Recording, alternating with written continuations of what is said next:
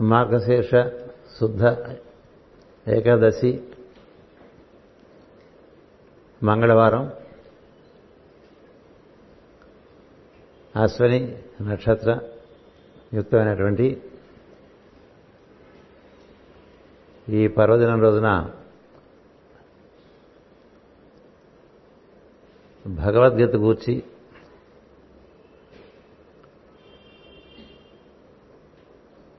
కొంత ప్రసంగం చేసుకుని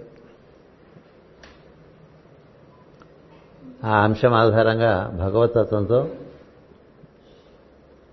కొంత అనుబంధం పెంచుకోవాలనేటువంటి ఉద్దేశంతో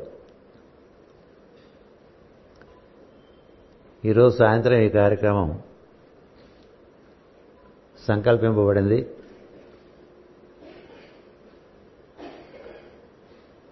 ఈ మధ్యకాలంలో మనకి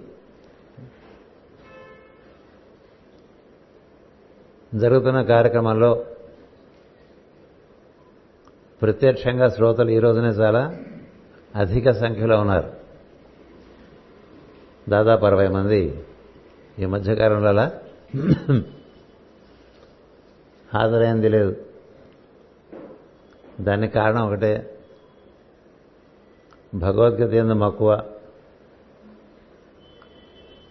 శ్రీకృష్ణుని ఎందు మక్కువ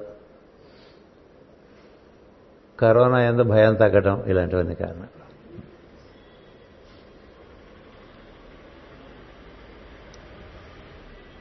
భగవద్గీత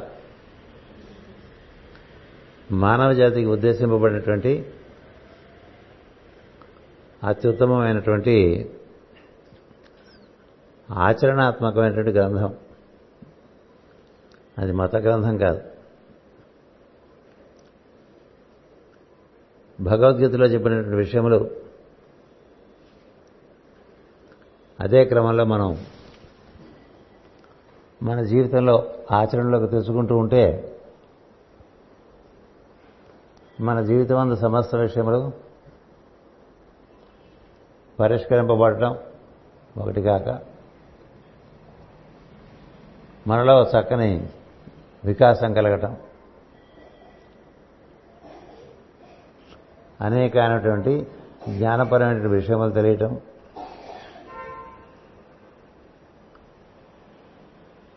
ఆధార్లోనే మన యొక్క నిజస్వరూపం మనకి ఆవిష్కరింపబడటం. అది కారణం చేత మనం శాశ్వతమని మరణం అనేటువంటిది మనకు లేదని తెలియటం.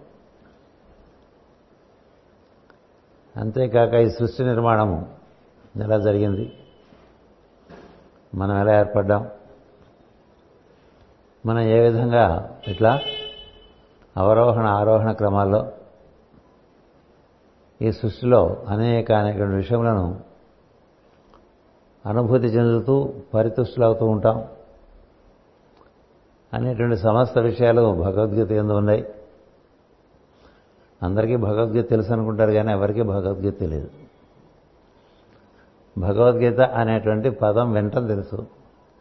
ఇవో నాలుగో ఐదో శ్లోకాలు తెలుసు తప్ప అది నిత్య సాధన గ్రంథం అది. అది పారాయణ చేయటం శ్రద్ధకి సంబంధించిన విషయం కానీ ఆచరించడమే ప్రధానం దాన్ని. ఆచరణ లేని పారాయణ ఏం ఉపయోగం లేదు. ఎందుకంటే అది నువ్వేం ఆచరిస్తే నీలో కలగవలసిన మార్పులు చక్కగా కలిగి నీ వికాసానికి అది తోడ్పడుతుందో తెలియపరిచేటువంటి గ్రంథం. ఒక ఆచరణాత్మకమైన గ్రంథాన్ని పారాయణ చేయడం అనేటువంటిది వివేకం కాదు ఆచరించడం వివేకం. రోజు స్నానం చేయి రోజు స్నానం చేయి రోజు స్నానం చేయి అని పారాయణ చేస్తున్నాం అనుకోండి. స్నానం చేయకుండా.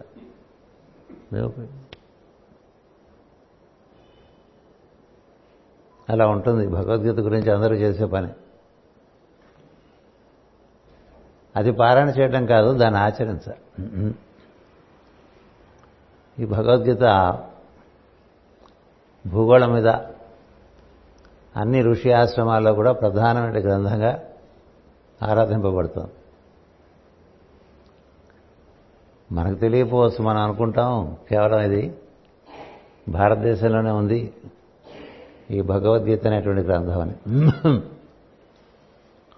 మొత్తం భూగోళం మీద ఉండేటువంటి సమస్తమైనటువంటి ఋషి ఆశ్రమంలో అది తూర్పు కావచ్చు పశ్చిమం కావచ్చు ఉత్తరం కావచ్చు దక్షిణం కావచ్చు.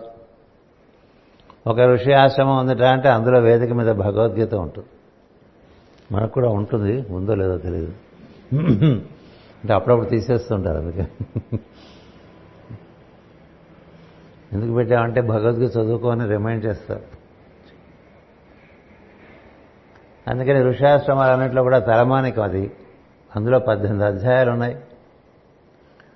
పద్దెనిమిది అధ్యాయాలు పద్దెనిమిది పద్దెనిమిది సోపానాలు జీవుడు దేవుడే అని తెలియటానికి సృష్టి గురించి తెలియటానికి సృష్టిలో తన వంతు కర్తవ్యం తెలియటానికి మీరు ఏదైనా చెప్పండి. సమస్త రెండు విశ్వ విజ్ఞానానికి భగవద్గీతే ఆధారం. అది ఉపనిషత్తు. అది బ్రహ్మసూత్రాలతో కూడి ఉన్నది. అది యోగశాస్త్రం. గురు శిష్య సాంప్రదాయంతో కూడి ఉన్నది. అందులో లేనిదేం లేదు. చదువుతూ ఉంటాం కదా. ఉపనిషత్సు యోగ విద్యాయం అవన్నీ చదవటానికి ఏముందండి చదవటం కాదు ముఖ్యం ఆచరించడం ముఖ్యం. మనిషికి నోరే పెద్ద సమస్య. అది తగ్గించి దాన్ని వాడకం. ఇది ఆహారానికి వాడి మిగతా టైంలో పని చేస్తే పనికొచ్చే పని. పనికొచ్చే పని అంటే ఏ పనికి పనికొస్తుందో కూడా అందులోకి చెప్పారు అలాంటి గ్రంథం ప్రపంచంలో ఉండేటువంటి అన్ని ఆశ్రమాల్లోనూ ఉందండి. ఋషులకే అది తలమానికం. వారు ప్రతినిత్యం భగవద్గీతలో ఒక శ్లోకం చూసుకుంటూ ఉంటారు. మనం కూడా భగవద్గీతల మూత వేసేసి దాని మీద ఒక సరసలా కలిపి కప్పి దాని మీద పూలదండలు పెట్టేసి తెరవాలంటే కూడా కొంచెం ప్రయత్నం కావాలన్నట్టుగా ఏర్పాటు చేసుకుంటాం కదా. అది మన భక్తికి సంబంధించిన విషయం.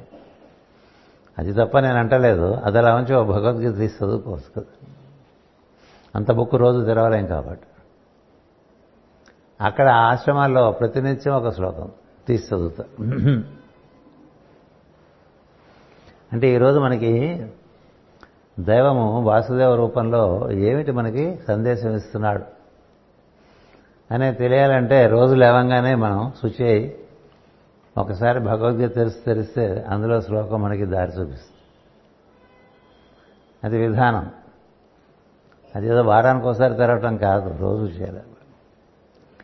రోజు చేసే పనుల్లో భగవద్గీతను ఒకసారి స్పృశించి అందులో మనకి అందించే సందేశాన్ని తెలుసుకుని దాన్ని ఆ రోజు ఆచరణలో పెట్టే ప్రయత్నం చేస్తూ అలా సాగేటువంటి వాడు ఉత్తమ గతులకు వెళ్తాడని సందేహం లేదు.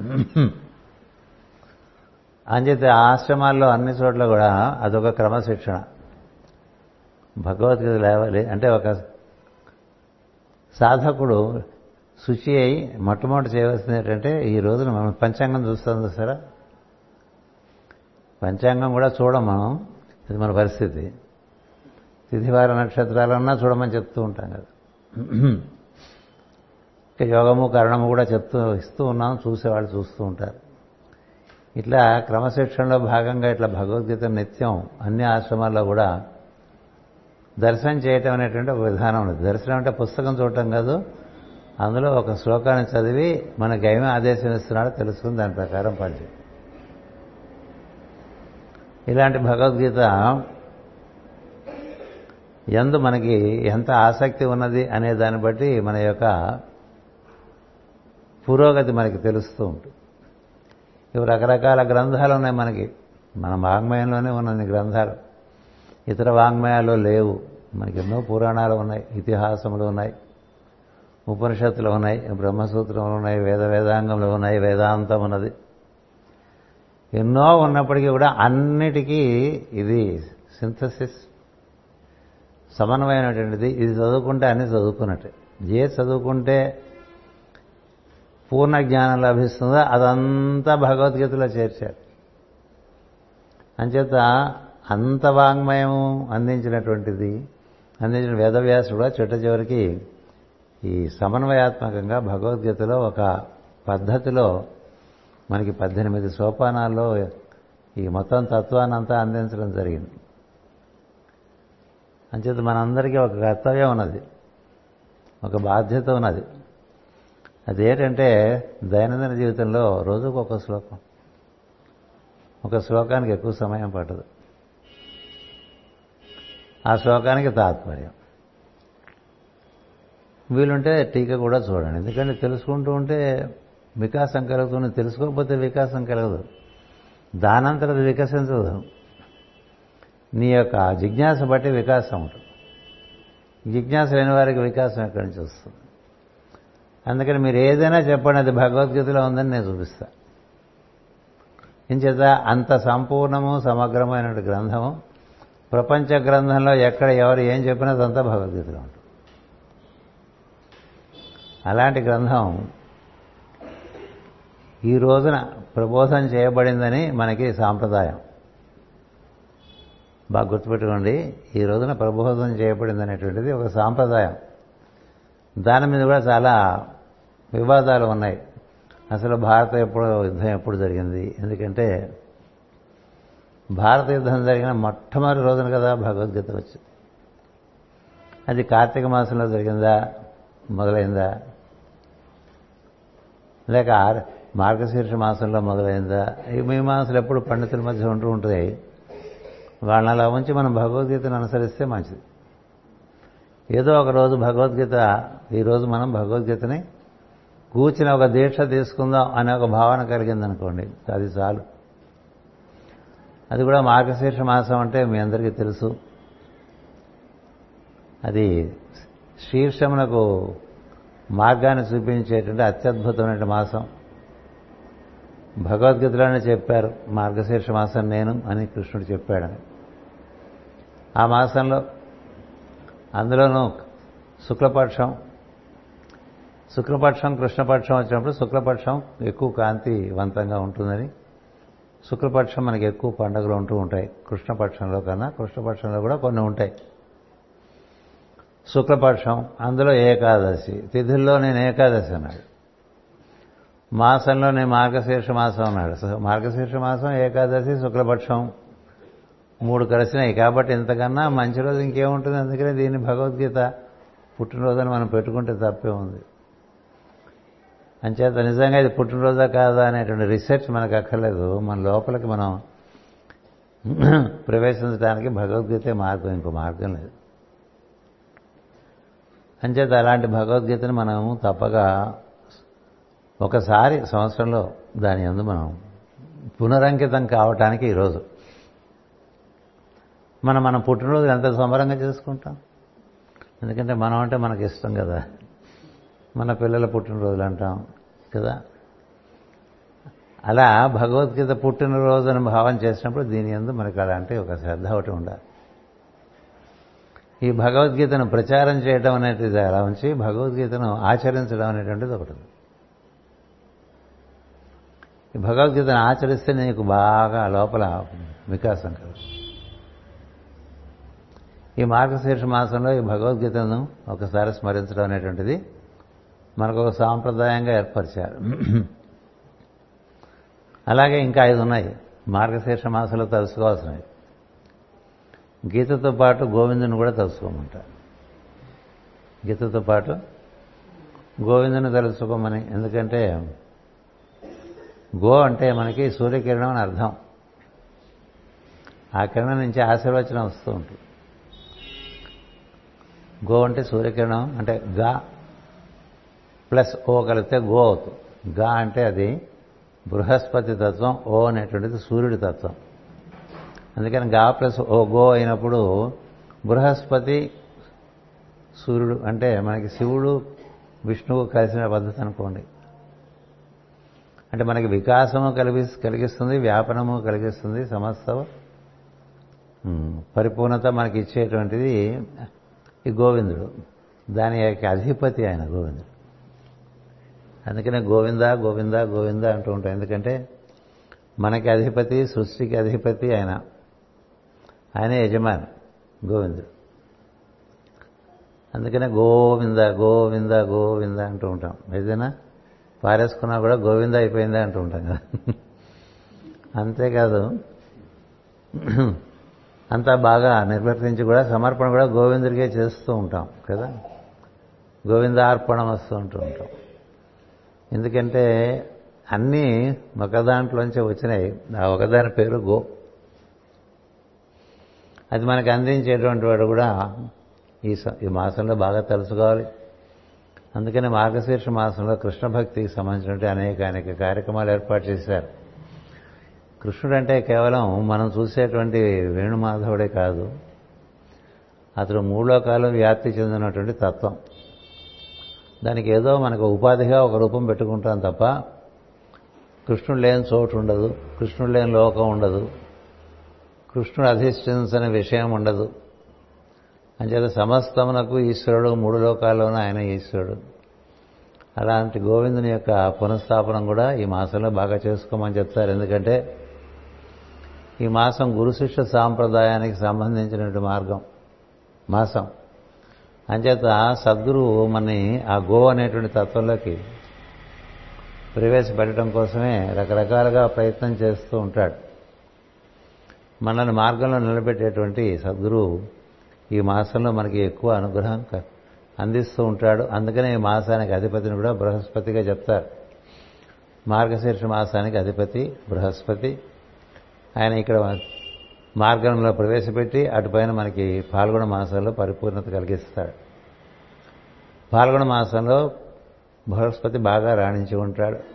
ఇక్కడ శిక్షకుడుగా మనకి సాధన ఇచ్చి పాల్గొన మాసం చేరేసరికి గురువే దైవము దైవమే గురువు అనేటువంటి ఒక అవినాభావమైనటువంటి అవగాహన మనకు ఏర్పరుస్తాడు.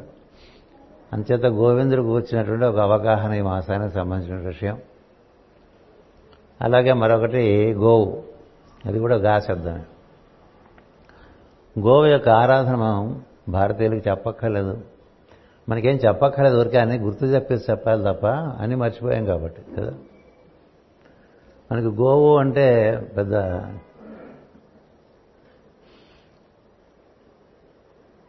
ఆదరణ తగ్గిపోయింది కదా?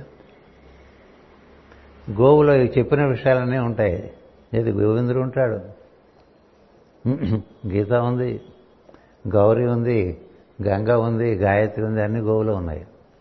నీ గోవు చూస్తే నీకేదో గడి తినే జంతువులాగా అనుకుంటే నీకేం తెలియనట్టే గోవు. ఒక ఒక వస్తువు ఆధారంగా అనేక అనేక విషయములు తెలియపరచడం అనేటువంటిది వేద సాంప్రదాయం. అది విద్య. విద్య. విద్య అంటే ఎట్లా ఉంటుందంటే ఇక నీకు కనబడింది చూసి ఆబ్వియస్ ఇది రియల్ అనుకోవటం కాదు. ఇంతకన్నా ఏం లేదనుకోవటం కాదు. అది మట్టి బొరలు అట్లా ఉంటాయి.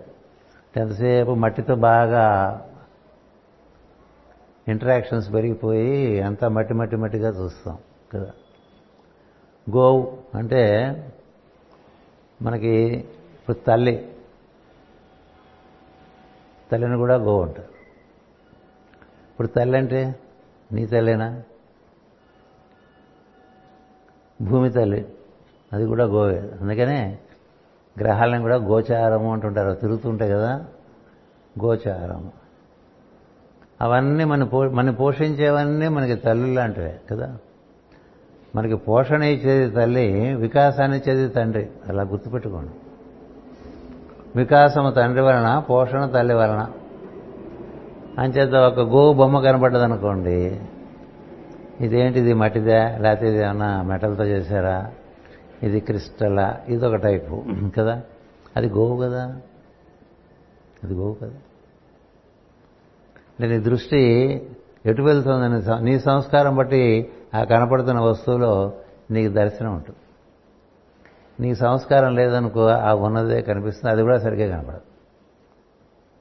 అది కూడా సరిగ్గా కనబడదు కదా? అందుచేత కనబడుతున్న దాంట్లోంచి కనబడదనేది చూపించ కనబడనేది చూపించడం అనేటువంటిది వేద సంస్కారం. ఓ కనపడుతున్న వస్తువును చూపిస్తూ దాంట్లోంచి కనపడనివి ఎన్నో చూపించడం. అంచేత గోవు గోమాత తల్లి భూ భూమాత తల్లి భూ కూడా గోవే. ఈ గ్రహ సంపత్తి అంతా గోవే. మొత్తం సృష్టి అంతా గోవుగా చెప్పారు. ఆ గోవు వర్షిస్తూ ఉంటుంది రకరకాలుగా పోషణకి కదా? అంచేత ఒక గోవు అంటే ఎంత అవగాహన నువ్వు పెంచుకుందాం అనుకుంటే నీకు అన్ని రకాలుగా వైవిధ్యమైన అవగాహన ఒకటి వస్తూ ఉంటుంది. అలాగే సూర్యుడు అన్నాం అనుకోండి. సూర్యుడు అంటే ఈ సూర్యుడే కనబడుతున్న సూర్యుడే అనుకోవచ్చు. ఈ సూర్యుడిలో నుంచి మనకు వస్తున్న కిరణములు ఆదిత్యులుగా వస్తూ ఉంటారు వాళ్ళు. ద్వాదశ రాశుల నుంచి వస్తారు.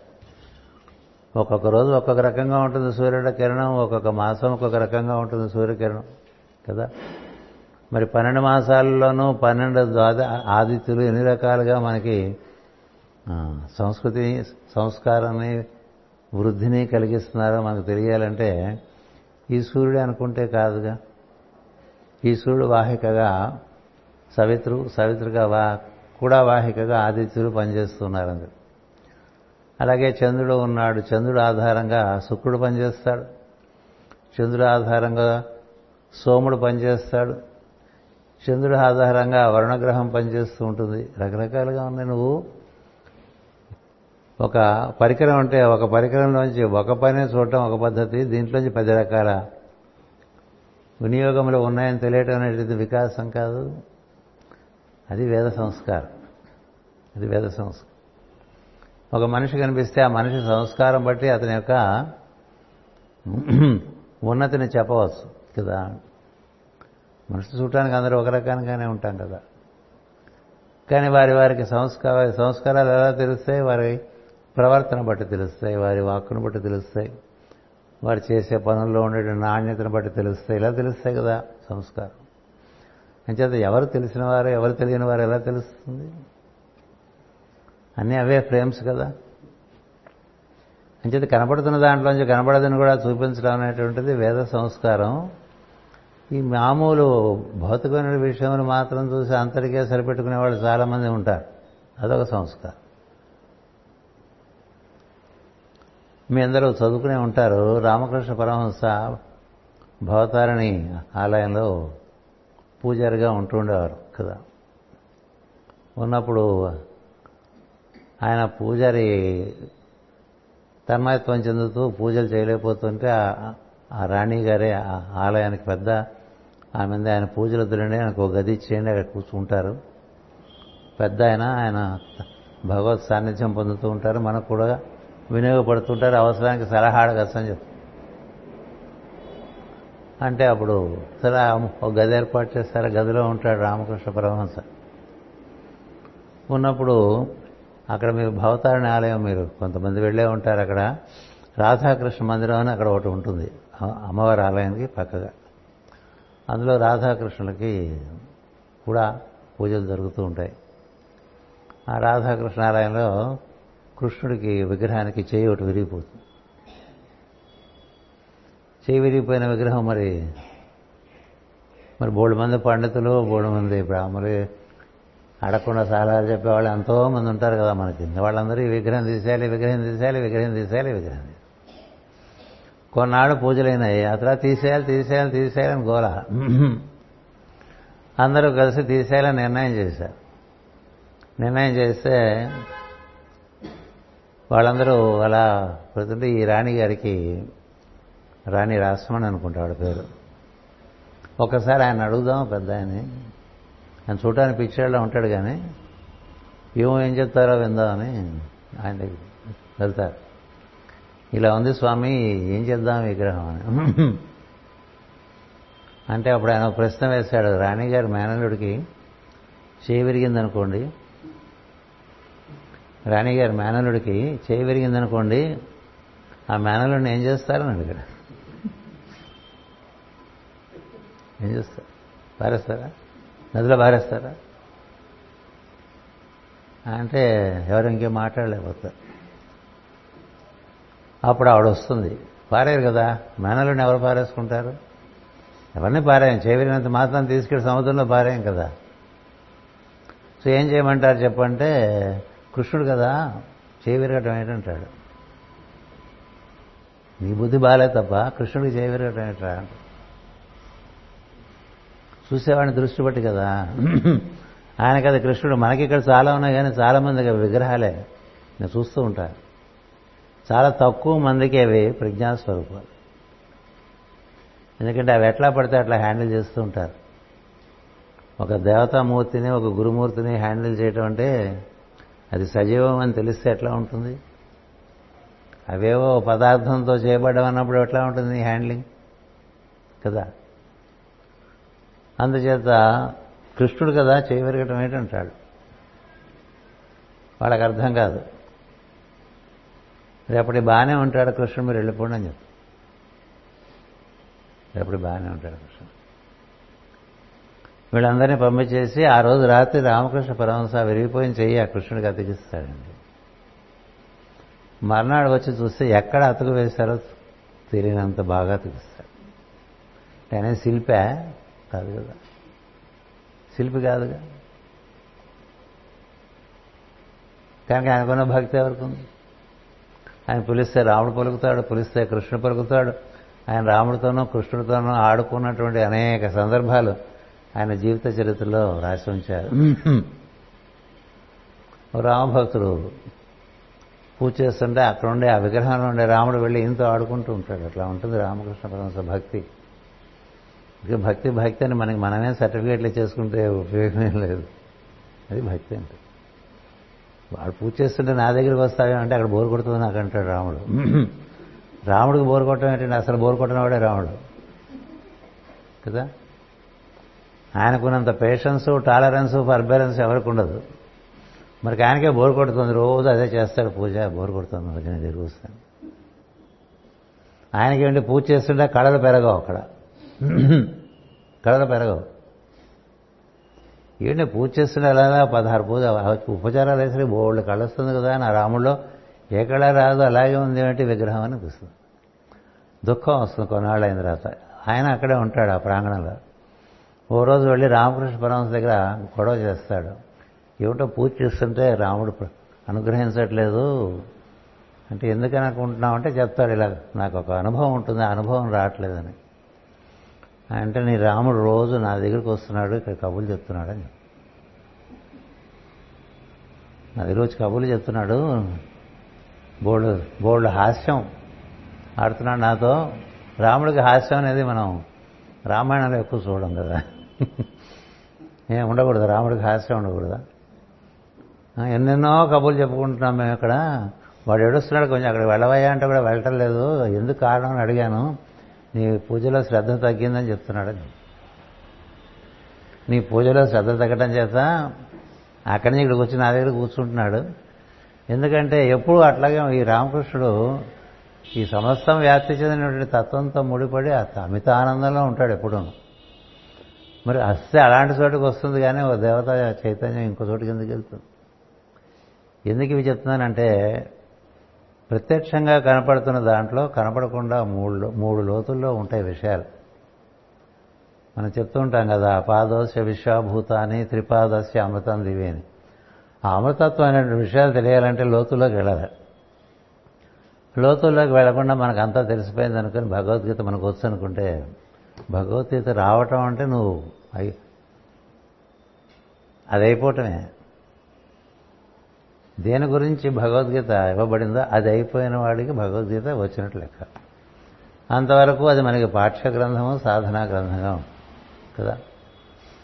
ఇది ఎందుకు చెప్పాను? ఒక గోవు అంటే దాంతో ఆగిపోయకండి ఏమిటో దీని రోజు ఇంత గడ్డి పెడుతున్నాం. ఇది మాకు ఎకనామికల్లీ వైబుల్ కాదు అనిపిస్తుంది. అంతేగా? ఇప్పుడు ఆవు పాలు తక్కువ ఇస్తాయి. గేదెలు ఇవ్వవు పాలు? కదా? తక్కువ కాలం ఇస్తాయి. ఆ తినే గడ్డి దాని ధర పెరిగిపోతుంది. మా వర్మను అడిగితే చెప్తాడు ఒక్కొక్క ఆవుకి ఎంత అవుతుంది నెలకని?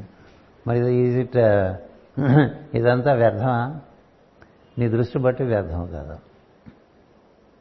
కదా? విలువలు దృష్టి బట్టి మారుతూ ఉంటాయి. నీకు విలువే లేనప్పుడు అన్ని ఒకటిగానే కనిపిస్తూ ఉంటాయి. అంచేత గోవిందుడు గోవు గీత మూడు ఇదొక సెట్ అండి. ఎప్పుడు గుర్తుపెట్టుకో. గోవు అంటే నువ్వు సృష్టి మొత్తం ఒక గోవుగా తీసుకుని దాన్ని నేను నీకున్నా నేనని పక్క నిలబడేటువంటి వాడు గోవిందుడు. కదా ఇప్పుడు ఆనుకుని ఉంటాడు కదా ఇక్కడ లేదులేండి. మామూలుగా గోవుతో పాటు ఉంటాడు కదా అందుకనే ఆ గోవుతో ఉన్నటువంటి కృష్ణుడు అంటే ఏమిటి అర్థం సృష్టి సృష్టి యజమాని అర్థం కదా. మరి అలాంటి అవగాహన పెంచుకోవద్దు. అదేదో ఫోటో అనుకుంటే అది ఫోటో అది రవివర్మ వేశాడు అటుపోతూ ఉంటుంది. ఇప్పుడు రవివర్మ వేశాడు సరే వాడు కృష్ణుడు కదా. అటుపోదు. ఎప్పుడూ సైడ్ వేస్లో పోతూ ఉంటుంది మైండ్. ఈ ఫ్రేమ్ ఎక్కడ కట్టించారు? దీన్ని దండ కట్టిన వాళ్ళు అక్కడ కృష్ణుడు ఉన్నవాడు ఆయన నిశ్చేష్టుడైపోతాడు. ఇదేమిటి వీడు? ఎదురుగుండా నే కనబడుతుంటే ఫోటో ఫ్రేమ్ అంటాడు దండ అంటాడు ఇంకోటి అంటాడు ఇంకోటి ఇలా ఉంటుంది కదా. అలాగే గాయత్రి. గాయత్రి చేయటం అనేటువంటిది అది ఉపదేశం పొందిన వాళ్ళు గాయత్రి చేయాలి. దీక్షది.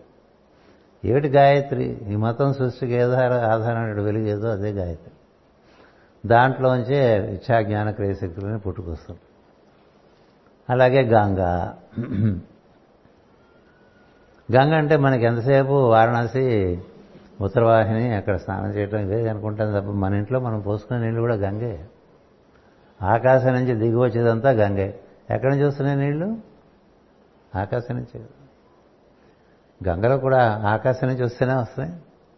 అన్ని చోట్ల భూమి మీద ఎక్కడి నుంచి వస్తున్నాయి నీళ్ళు ఆకాశం నుంచే వస్తున్నాయి. వచ్చి అలా అలా అలా పారి సముద్రంలో గడిపోతూ ఉంటాయి కదా? అంటే ఊర్ధం నుంచి అధస్సులకి ప్రజ్ఞాపరంగా దిగివచ్చి మనకందరికీ రకరకాల తరింపిచ్చేటువంటి ఒక ప్రజ్ఞ కదా అది.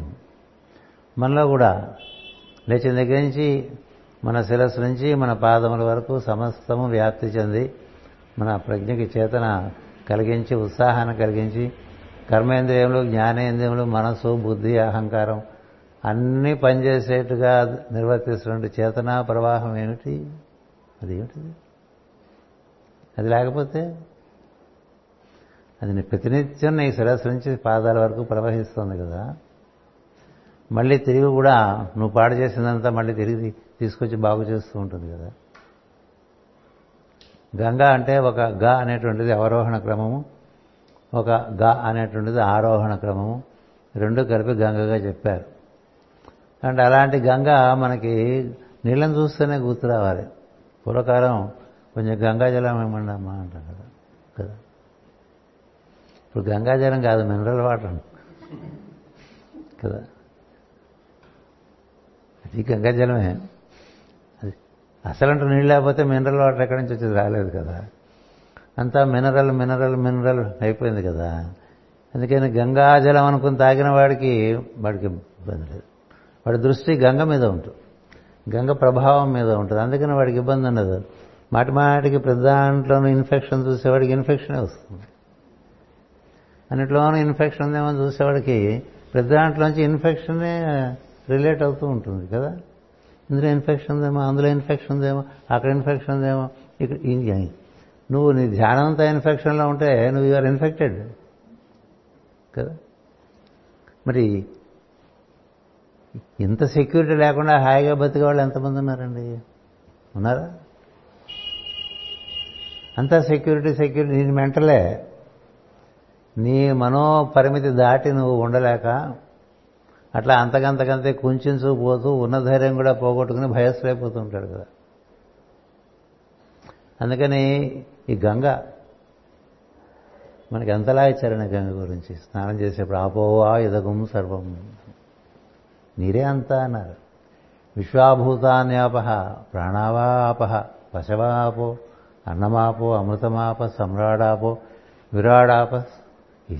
ఏది కాదు మొత్తం అంతా నీరే అన్నారు కదా నారాయణ అంటే అదే అర్థం.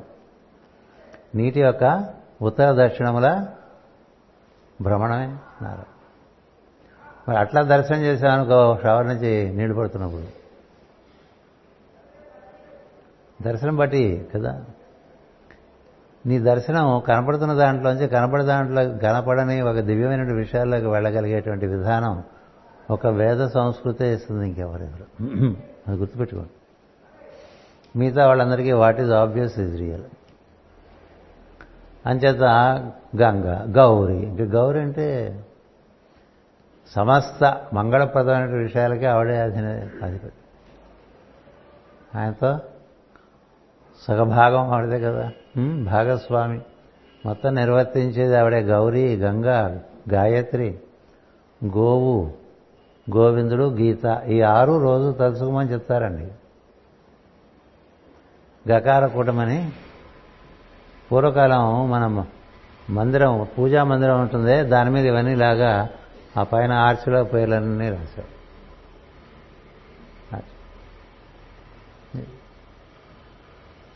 అంటే ఎందుకు ఇవి చెప్తానంటే భగవద్గీత లాంటిది. గీత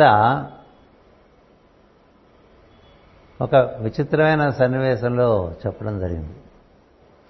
అందుకని గీత అనగానే మిగతా ఇది కూడా గుర్తుపెట్టుకోండి. గంగా గౌరీ గాయత్రి గోవు గోవిందుడు. వీటన్నిటిలో కూడా లోతులు తెలియని విషయాలు ఇవి. మీ లోపల పోతున్న కొద్దీ తెలుస్తూ ఉంటాయి. వెళ్తున్న కొద్దీ తెలుస్తూ ఉంటాయి. అంచేత నీకు తెలిసిందే అంతా ఆగిపోక. ఎందుకంటే ఎంత తెలుస్తుందంటే నీ మూలంలో అది ఉంది నువ్వు అదే అని తెలిసేంత వరకు తీసుకెళ్తావు. అంత గొప్ప విషయం. అందుచేత ఈ భగవద్గీతకి ఉన్నటువంటి విలువ చెప్తున్నా కదా మహర్షులే అందరూ మైత్రేయాది మహర్షులే రోజు చూసుకునే గ్రంథం అది. మనకేమి? అంతకన్నా గొప్పవాళ్ళం కాదు కదా. మానవ జాతికి పరిష్కారం అది. మానవ జాతికి పరిష్కారం. ఎందుకంటే అందులో అసలు మానవుడు తోటి మానవుడితో ఎలా జీవించాలి? దగ్గర నుంచి మానవుడు మొత్తం సృష్టితో ఎలా ప్రతిస్పందించాలి వరకు ఉందండి. అంతేకాదు నీవెవరో నీకు తెలిసేటువంటి విధానం కూడా అందులో ఉంది. అసలు నీవు ఎక్కడి నుంచి వచ్చావు అదే నీకు తెలిసే విధానం కూడా అందులోనే ఉంది. నీ నిజస్వరూపం ఏమిటి తెలిసే విధానం కూడా అందులో ఉంది. అందులో లేనిదేం లేదు. వరుసగా చెప్పేస్తాను ఒకసారి ఇప్పుడే. అంచేత ఈ భగవద్గీతని చదువుకోవటం అంటే భక్తి శ్రద్ధలతో చదువుకుని ఆచరిస్తూ ఉంటే తప్ప అది చదువుకోవడంగా పరిమణించదు ఆచరణ దీనికి ప్రధానం. భగవద్గీతలో ఎన్ని శ్లోకాలు వస్తున్నది ప్రధానం కాదు. భగవద్గీత శ్లోకాలకి పందెం పెట్టి బహుమతులు ఇవ్వటం కాదు అది విధానమే కాదు. భగవద్గీతలో ఎన్ని శ్లోకాలు నువ్వు ఆచరిస్తున్నావు? దానికి బహుమతి. పెట్టు. అలా ఉండదు ఎందుకని? అది ఆచరణాత్మకమైన గ్రంథం. ఇలా చేసుకో. నీకు అన్నీ తెలుస్తాయని చెప్పిన గ్రంథం కదా.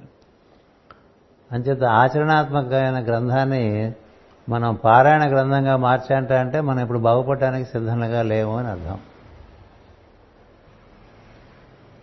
అందుచేత పిల్లల చేత భగవద్గీత చదివించడం అదేదో వేదికల మీద చదివించడం పబ్లిసిటీ బహుమతులు అది it is a diversion and is a deviation and a drifting from the very purpose for which it is intended అదిగా చేయాల్సి అందులో ఒక శ్లోకం ఆచరణలో తెచ్చేయండి చూద్దాం. ఒక శ్లోకం. కర్మణ్యేవాధికారస్తే మా ఫలేషు కదాచన అన్నాడు. ఒకటి అర అర శ్లోకం. రిజల్ట్స్ పక్క చూడకరా పని చేసుకుంటూ ఉండన్నాడు ఎవడండి చేస్తాడు చెప్పండి. అది చేయలేనప్పుడు భగవద్గీత జోలికి వెళ్ళద్దు. నీకు చేత కాకపోతే భగవద్గీత జోలికి వెళ్ళదు నిష్కామ కర్మయోగం నిష్కామ కర్మయోగం అని అరుస్తూ ఉంటారు కదా. అరిచేవాడు ఎంత నిష్కామంగా వాడి జీవితాన్ని గడుపుతున్నాడో చూడండి. పర్సనల్ మోటివ్ పర్సనల్ డిజైర్ లేకుండా పనిచేయటం అనేటువంటిది వాడి సృష్టిలో ఉంది. దాన్నే యజ్ఞం అంటారు. అందుకనే యజ్ఞార్థం కురు కర్మాణి అంటాడు కృష్ణ సో బేసిక్గా మానవ జాతికి ఎట్లా పనిచేయాలో తెలియదు వాళ్ళ వరకు. టిల్ డేట్ బతికి బట్టగట్టి తరించిన వాళ్ళకి తప్ప ఎవరికి పని యొక్క ఉద్దేశం తెలియదు ఆ పని ఎట్లా చేయాలో కూడా తెలియదు ఎందుకు తెలియదు అంటే పని చేయడానికి కారణం ఉంటుంది వాడికి. వ్యక్తిగతమైన కారణం. దానికి కర్మ ఒకటి నడిపిస్తూ ఉంటుంది. చేసే పనికి ఫలితం కోరుతూ ఉంటాడు. అంటే ఫలితం కోరటం వల్ల ఒక రకమైన బంధం వస్తుంది. కారణం పెట్టుకుని పనిచేయడం వల్ల ఒక రకమైన బంధం వస్తుంది. రెండు పక్కల బంధింపబడ్డవాడు పని ఏం చేస్తాడు? ఏ పని చేయాలన్నా కారణం ఉందనుకోండి. నువ్వు పని చేస్తా వృద్ధానికి మోటివే కదా? ఆ మోటివ్లో కూడా ఇందులో మనకేమిటనే లెక్క.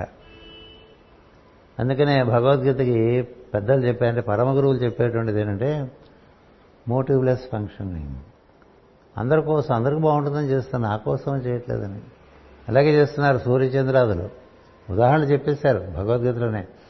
సూర్యుడు తన కోసం పనిచేయట్లా చంద్రుడు తన కోసం పనిచేయట్లా గ్రహములు తమ కోసం పనిచేయట్లా ఋతువులు తమ కోసం పనిచేయట్లా సృష్టిలో ఏవి వాటి కోసం పనిచేయట్లేదురా నువ్వే దరిద్రుడు నీ కోసం పనిచేసుకుంటున్నావు. ఇది నీ దరిద్రం. అవన్నీ బాగా వెలుగుతున్నాయి కదా. ఇప్పుడు చంద్రుడికుండే కాంతి సూర్యుడికుండే కాంతి గ్రహములకు ఉండే కాంతి మనకున్నదా? మరి అవన్నీ ఎవరి కోసం? వాటి కోసం కాదుగా?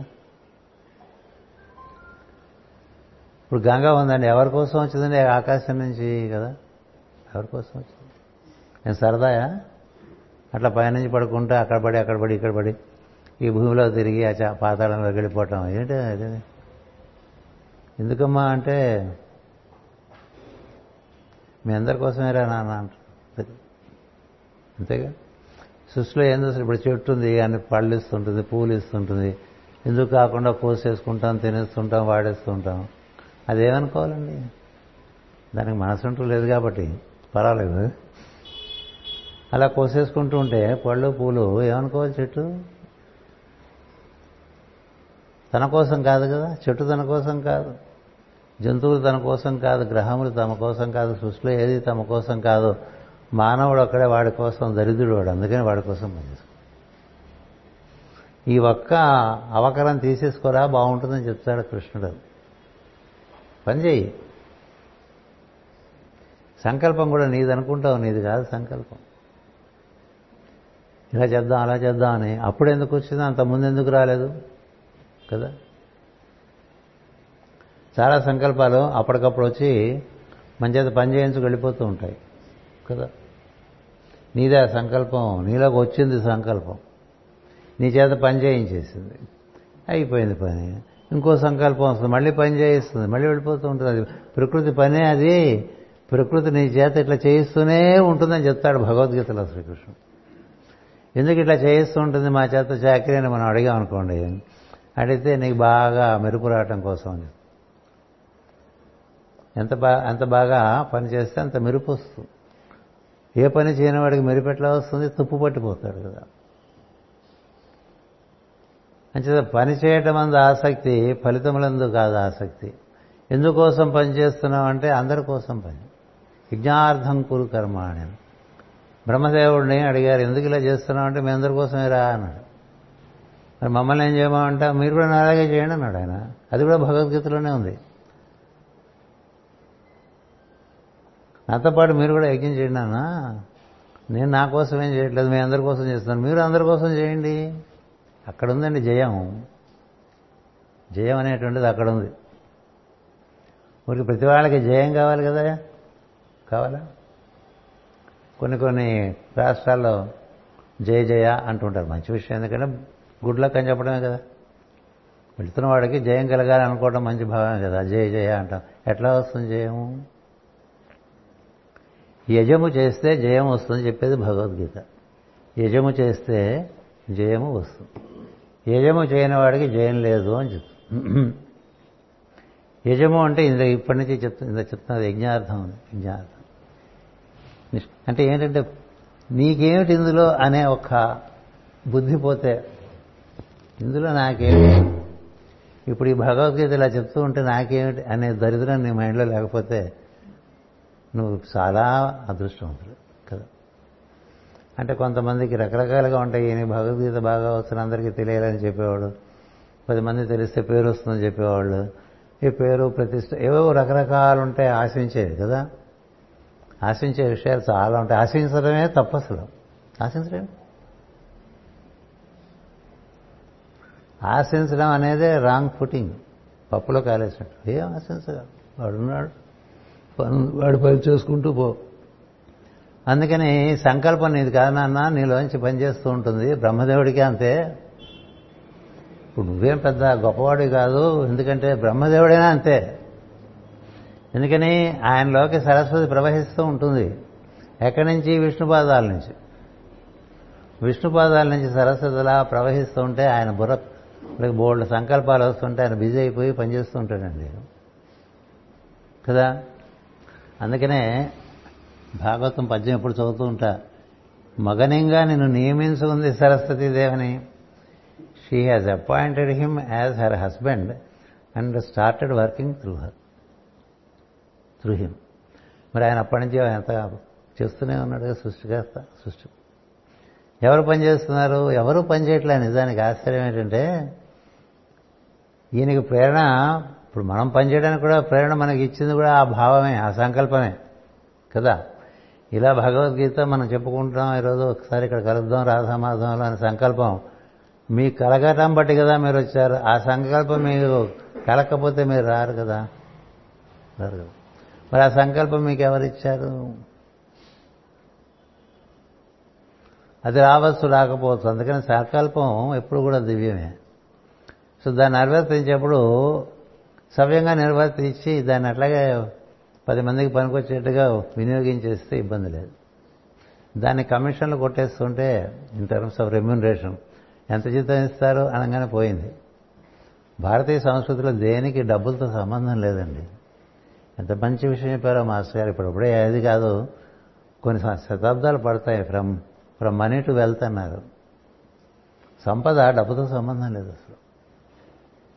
సంపద మనందరిలో ఉండేటువంటి చైతన్యము ప్రాణము అంతకన్నా సంపద లేదు.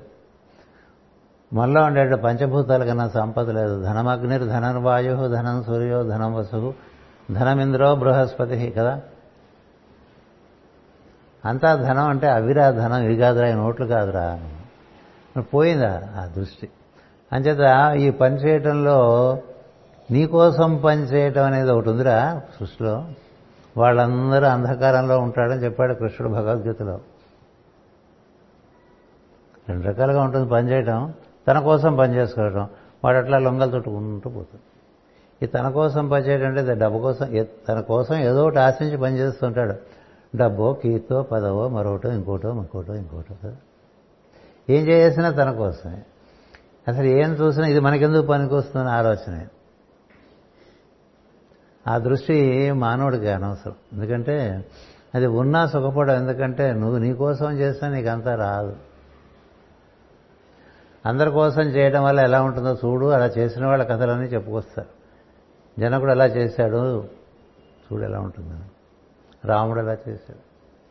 ఆ విభూతిలో ఉండేటువంటి పద్య పదో అధ్యాయంలో విభూతిలో చెప్పిన వాళ్ళందరూ వాళ్ళ సృష్టి కోసం ఎంత అహర్నిశలో కృషి చేస్తూ రాణిస్తూ వెలిగిపోతూ ఏ అసంతృప్తి లేకుండా ఉన్నారో వాళ్ళందరివి విభూతి యోగంలో నలభై మందిని చెప్పాడు. అంతేకాదరా మీలో కూడా అట్లా ఉంది మీరు దాన్ని పెంపించుకుందుకో చెప్తాడు. ఎందుకు ఈ విషయం చెప్తున్నానంటే యజము జయము అని రెండు పదాలు ఉన్నాయి. యజ అన్న పదానికి మనం కనుక సంఖ్యాపరంగా చూస్తే యా అంటే ఒకటి జా అంటే ఎనిమిది. అంటే య జ. యజ కనుక నిర్వర్తిస్తే జయం కలుగుతుందన్నారు. అందుకని ఒకటి ఎనిమిది కలిపితే ఎంత పద్దెనిమిది కదా. అందుకని పద్దెనిమిది అధ్యాయాలు. భగవద్గీతకి. మహాభారతాన్ని కూడా జయమనే అంటారు. అందులో చెప్పబడింది కూడా యజమే. ఎందుకంటే అందులో ఆ యజంలో పురుషమేధం చేయబడినటువంటి వాడు యుధిష్ఠుడు. యుధిష్ఠుడు తను తాను ఆ విధంగా సమర్పణ చేసుకుంటాడు. ధర్మానికి సమర్పణ చేసుకుంటాడు. ఏమొచ్చినా అంగీకరించేస్తాడు. దాంతో జయం వచ్చేస్తుంది. తన కోసం అని పెట్టుకోలేదు కదా? రాముని కథ అంతా కూడా యజ్ఞార్థమే. మహాత్ముల కథలన్నీ కూడా యజ్ఞార్థమే ఉంటాయి. అంటే వాళ్ళ జీవితాన్ని యజ్ఞార్థం నిర్వర్తించారు కాబట్టి వాళ్ళ జీవితంలో వాళ్ళకు జయము కలిగింది అని అర్థం. అందుకని ఈ పద్దెనిమిది అధ్యాయాల్లో యజం అంటే ఏమిటో తెలుస్తుంది. ఇది నిర్వర్తించుకున్న వాళ్ళకి జయం కలుగుతుంది. జయ అంటే ఎనభై ఒకటి. కదా? యా ఒకటి జ ఎనిమిది అయినప్పుడు పద్దెనిమిది యజ. జయ అంటే ఎనభై ఒకటి. ఎనభై ఒకటి అంటే ఆ అంక అటు నుంచి తిరిగినట్టే. పద్దెనిమిదిని తిరగేస్తేనేగా ఎనభై ఒకటి. అంటే ఎనిమిది ఎనభై ఒకటికి గొప్పతనం అంటే ఎనభై ఒకటి అంటే సహస్ర పూర్ణచంద్ర దర్శనాలు. ఎనభై ఒకేళ్ళకి అయిపోతుంది. అంటే నీ జీవితం సంపూర్ణమైపోతుంది ఎనభై ఒక్కేళ్ళు రావటం గొప్ప కాదు ఎనభై ఒక్కేళ్ళు తాటి చెట్టు కూడా వస్తుంది. కదా? కదా? పాపి చిరాయని తొంభై ఏళ్ళు కూడా బతికేవాళ్ళు ఉంటారు. ఎనభై ఒక్కేళ్ళ లోపల నీకు పూర్ణ దర్శనం అయిపోయిందనుకో అది యజం అది జయం. అందుకని ఈ యజము చేయటం వల్ల ఈ జయం ఎవరికైతే లభిస్తుందో వాళ్ళు శాశ్వతుల కింద తమను తామును తెలుసుకుంటారు. అందరికీ బ్రహ్మత్వం అందరికీ అమరత్వం ఇవన్నీ ఈ వాక్యాలు భగవద్గీతలో లేకపోలేదు. భగవద్గీత చెప్పాక భగవద్గీత లేక కొత్తగా వచ్చింది ఏమీ లేదు ఇదివరకు చెప్పింది ఏమీ లేదు. అట్లా చెప్పాడు మేధవ్యాసం అద్భుతమైన విషయం. అంచేత ఈ విధంగా జయం సంపాదించుకున్నవాడిని నరుడు అంటారని చెప్పారు. మనంతా మానవులం మానవులంటే మనసు ప్రధానంగా జీవించేవాళ్ళం కదా? మనసు ప్రధానంగా జీవించేవాడికి మరణం ఉంటుంది. ఎందుకంటే మనసుకు మరపు ఉంటుంది కాబట్టి.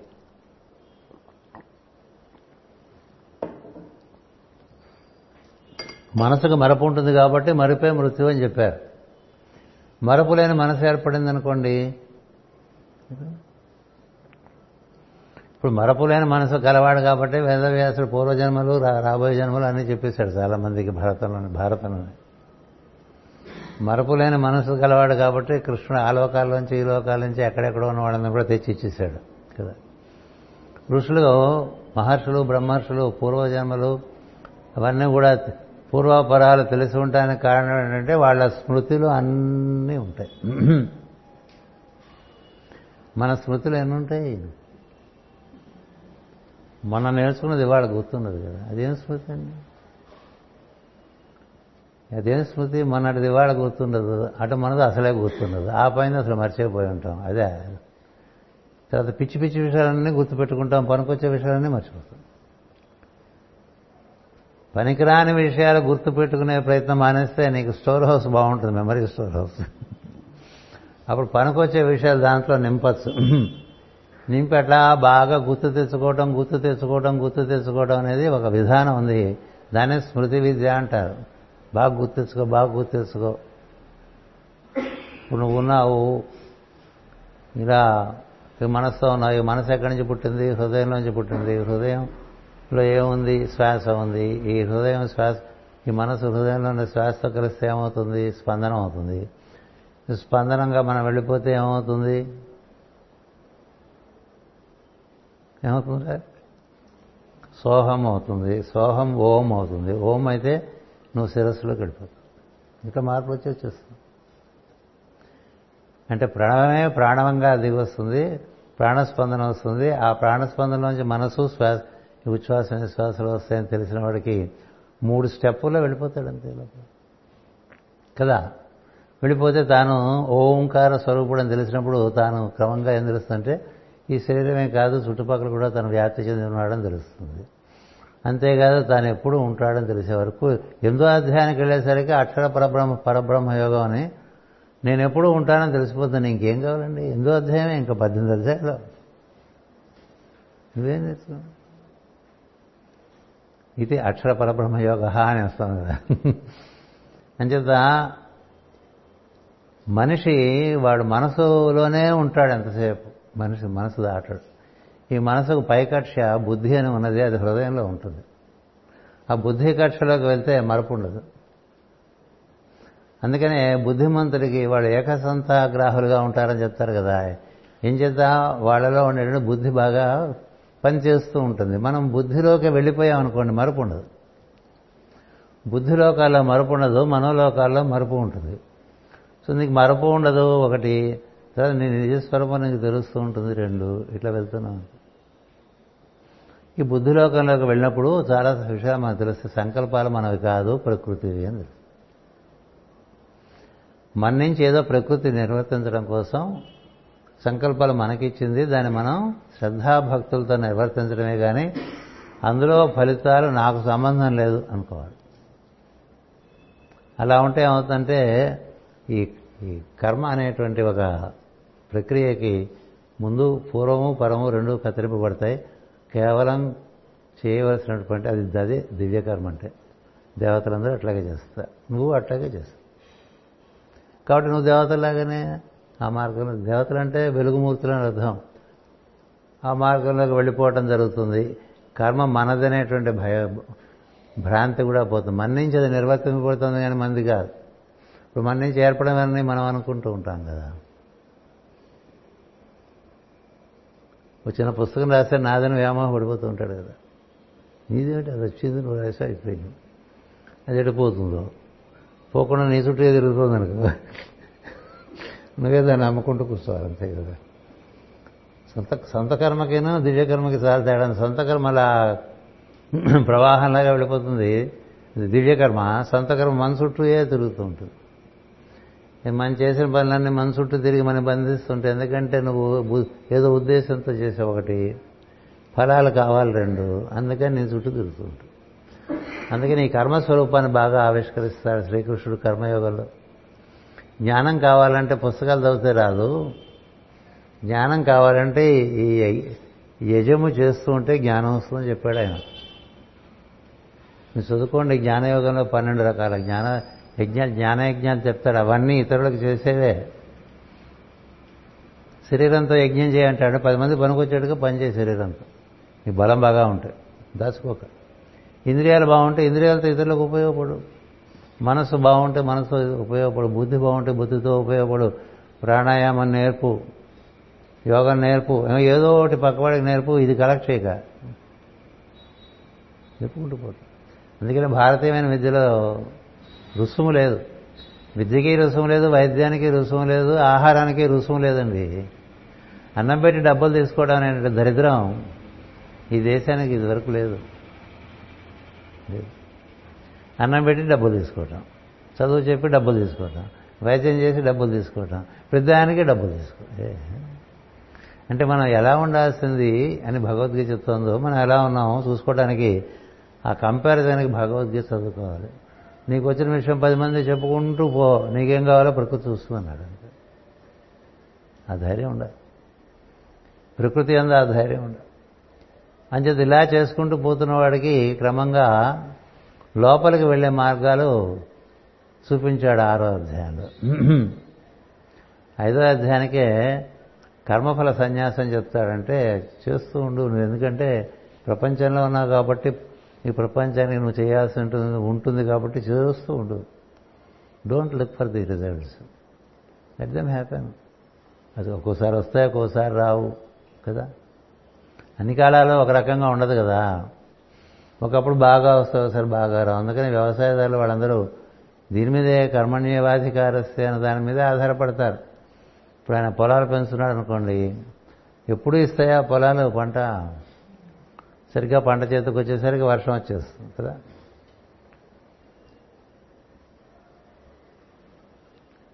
మామిడి పూత బాగా వచ్చేస్తుంది పంట చేతికి వచ్చే లోపల ఎన్నో వర్షం రెండు వర్షాలు పడితే మొత్తం అంతా పోయింది. అట్లాగే చేను రేపు కొద్దాం అనుకునేసరికి ఇవాళ రాత్రే పడిపోయింది అనుకోండి వర్షం అంతా పోలే దీని మీద ఆధారపడ్డాడు? కృషి మీద ఆధారపడ్డాడు. తన కృషికి ఇది తన కృషికి ప్రస్తుతం భగవంతుడు ఇదే నిర్ణయం చేశాడు కాలం రూపంలోని. అలా అలానే వ్యవసాయం మానేస్తాడా? చేస్తూనే ఉంటాడు. చేస్తూనే ఉంటాడు కదా. అందుకని లింకింగ్ ఇట్ విత్ రిజల్ట్ అనేది లేకుండా పనిచేయడం అనేది భగవద్గీత లేస్తుంది. వాడే సుఖపడతాడు ఇంకెవరు సుఖపడరు. ఇవాళ మన ఆఫీస్కి వెళ్తే ఎంత ఫీజు వస్తుందని వెళ్ళేవాడికి ఎప్పుడు దుఃఖమే. మనం ఇవాళ ఆఫీస్కి వెళ్తే ఎంత ఎంతమంది క్లయింట్స్ ఉపయోగపడతాం అనే భావంతో వెళ్ళామనుకో ఎప్పుడూ ఉంటారు క్లయింట్స్ ఉపయోగం సలహా తీసుకోవడం కదా. నీకెంత రావాలనే బుద్ధి ఉంటే నీకు దుఃఖం తప్ప పది మందికి సలహా ఇవ్వడానికి వస్తూనే ఉంటారు చెప్తూనే ఉంటావు వాడికి మంచి జరిగితే నీకు ఆనందమే. నీ నీకుండా నిండుతుంది ఏడవక్కర్లే. ప్రకృతిలో అరేంజ్మెంట్ ఉంది. ఇవన్నీ దాటిన తర్వాత క్రమంగా నీకు లోపల ఎప్పుడైతే నీ ప్రవేశించడం అనేటువంటిది ఆరో అధ్యాయంలో చెప్తాడో ఈ లోపలికి వెళ్ళిన తర్వాత రెండు విషయాలు తెలుస్తాయండి. ఓరు బాబోయ్ ఏదో బయట ఇంత ఉందనుకుంటున్నాం లోపల కూడా చాలా ఉందని తెలుస్తుంది. ఇది జ్ఞాన విజ్ఞాన యోగం. లోపల కనబడుతున్నదే అది బయట కనబడుతూ ఉంటుంది. లోపల ఉన్నదే బయట ఉందని తెలుస్తుంది.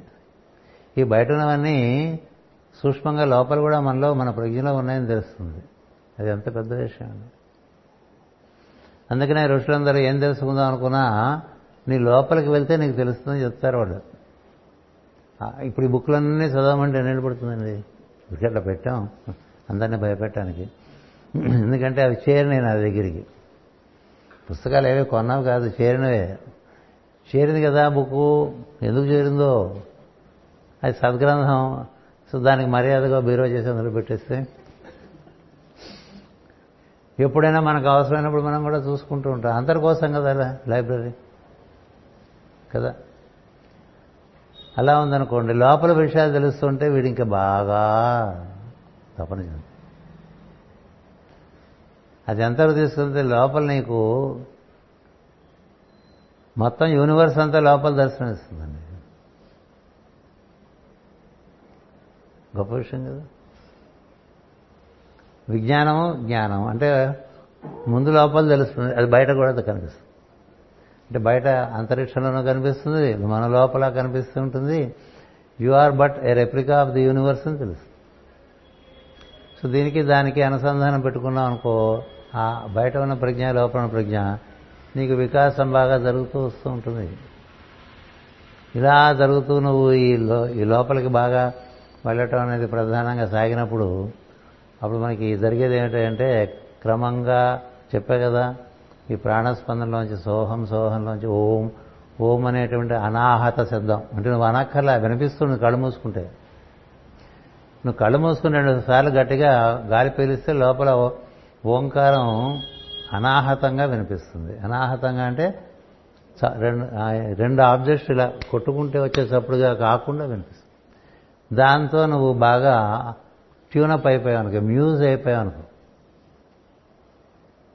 అదే మునులు చేసే పదంత ఓంకార బిందు సంయుక్తం నిత్యం ధ్యాయంతి యోగిన. ఇంకా ఆ ఓంకారం తీసుకెళ్తుందండి లోకాల్లోకి. ఏవో లోకాలు.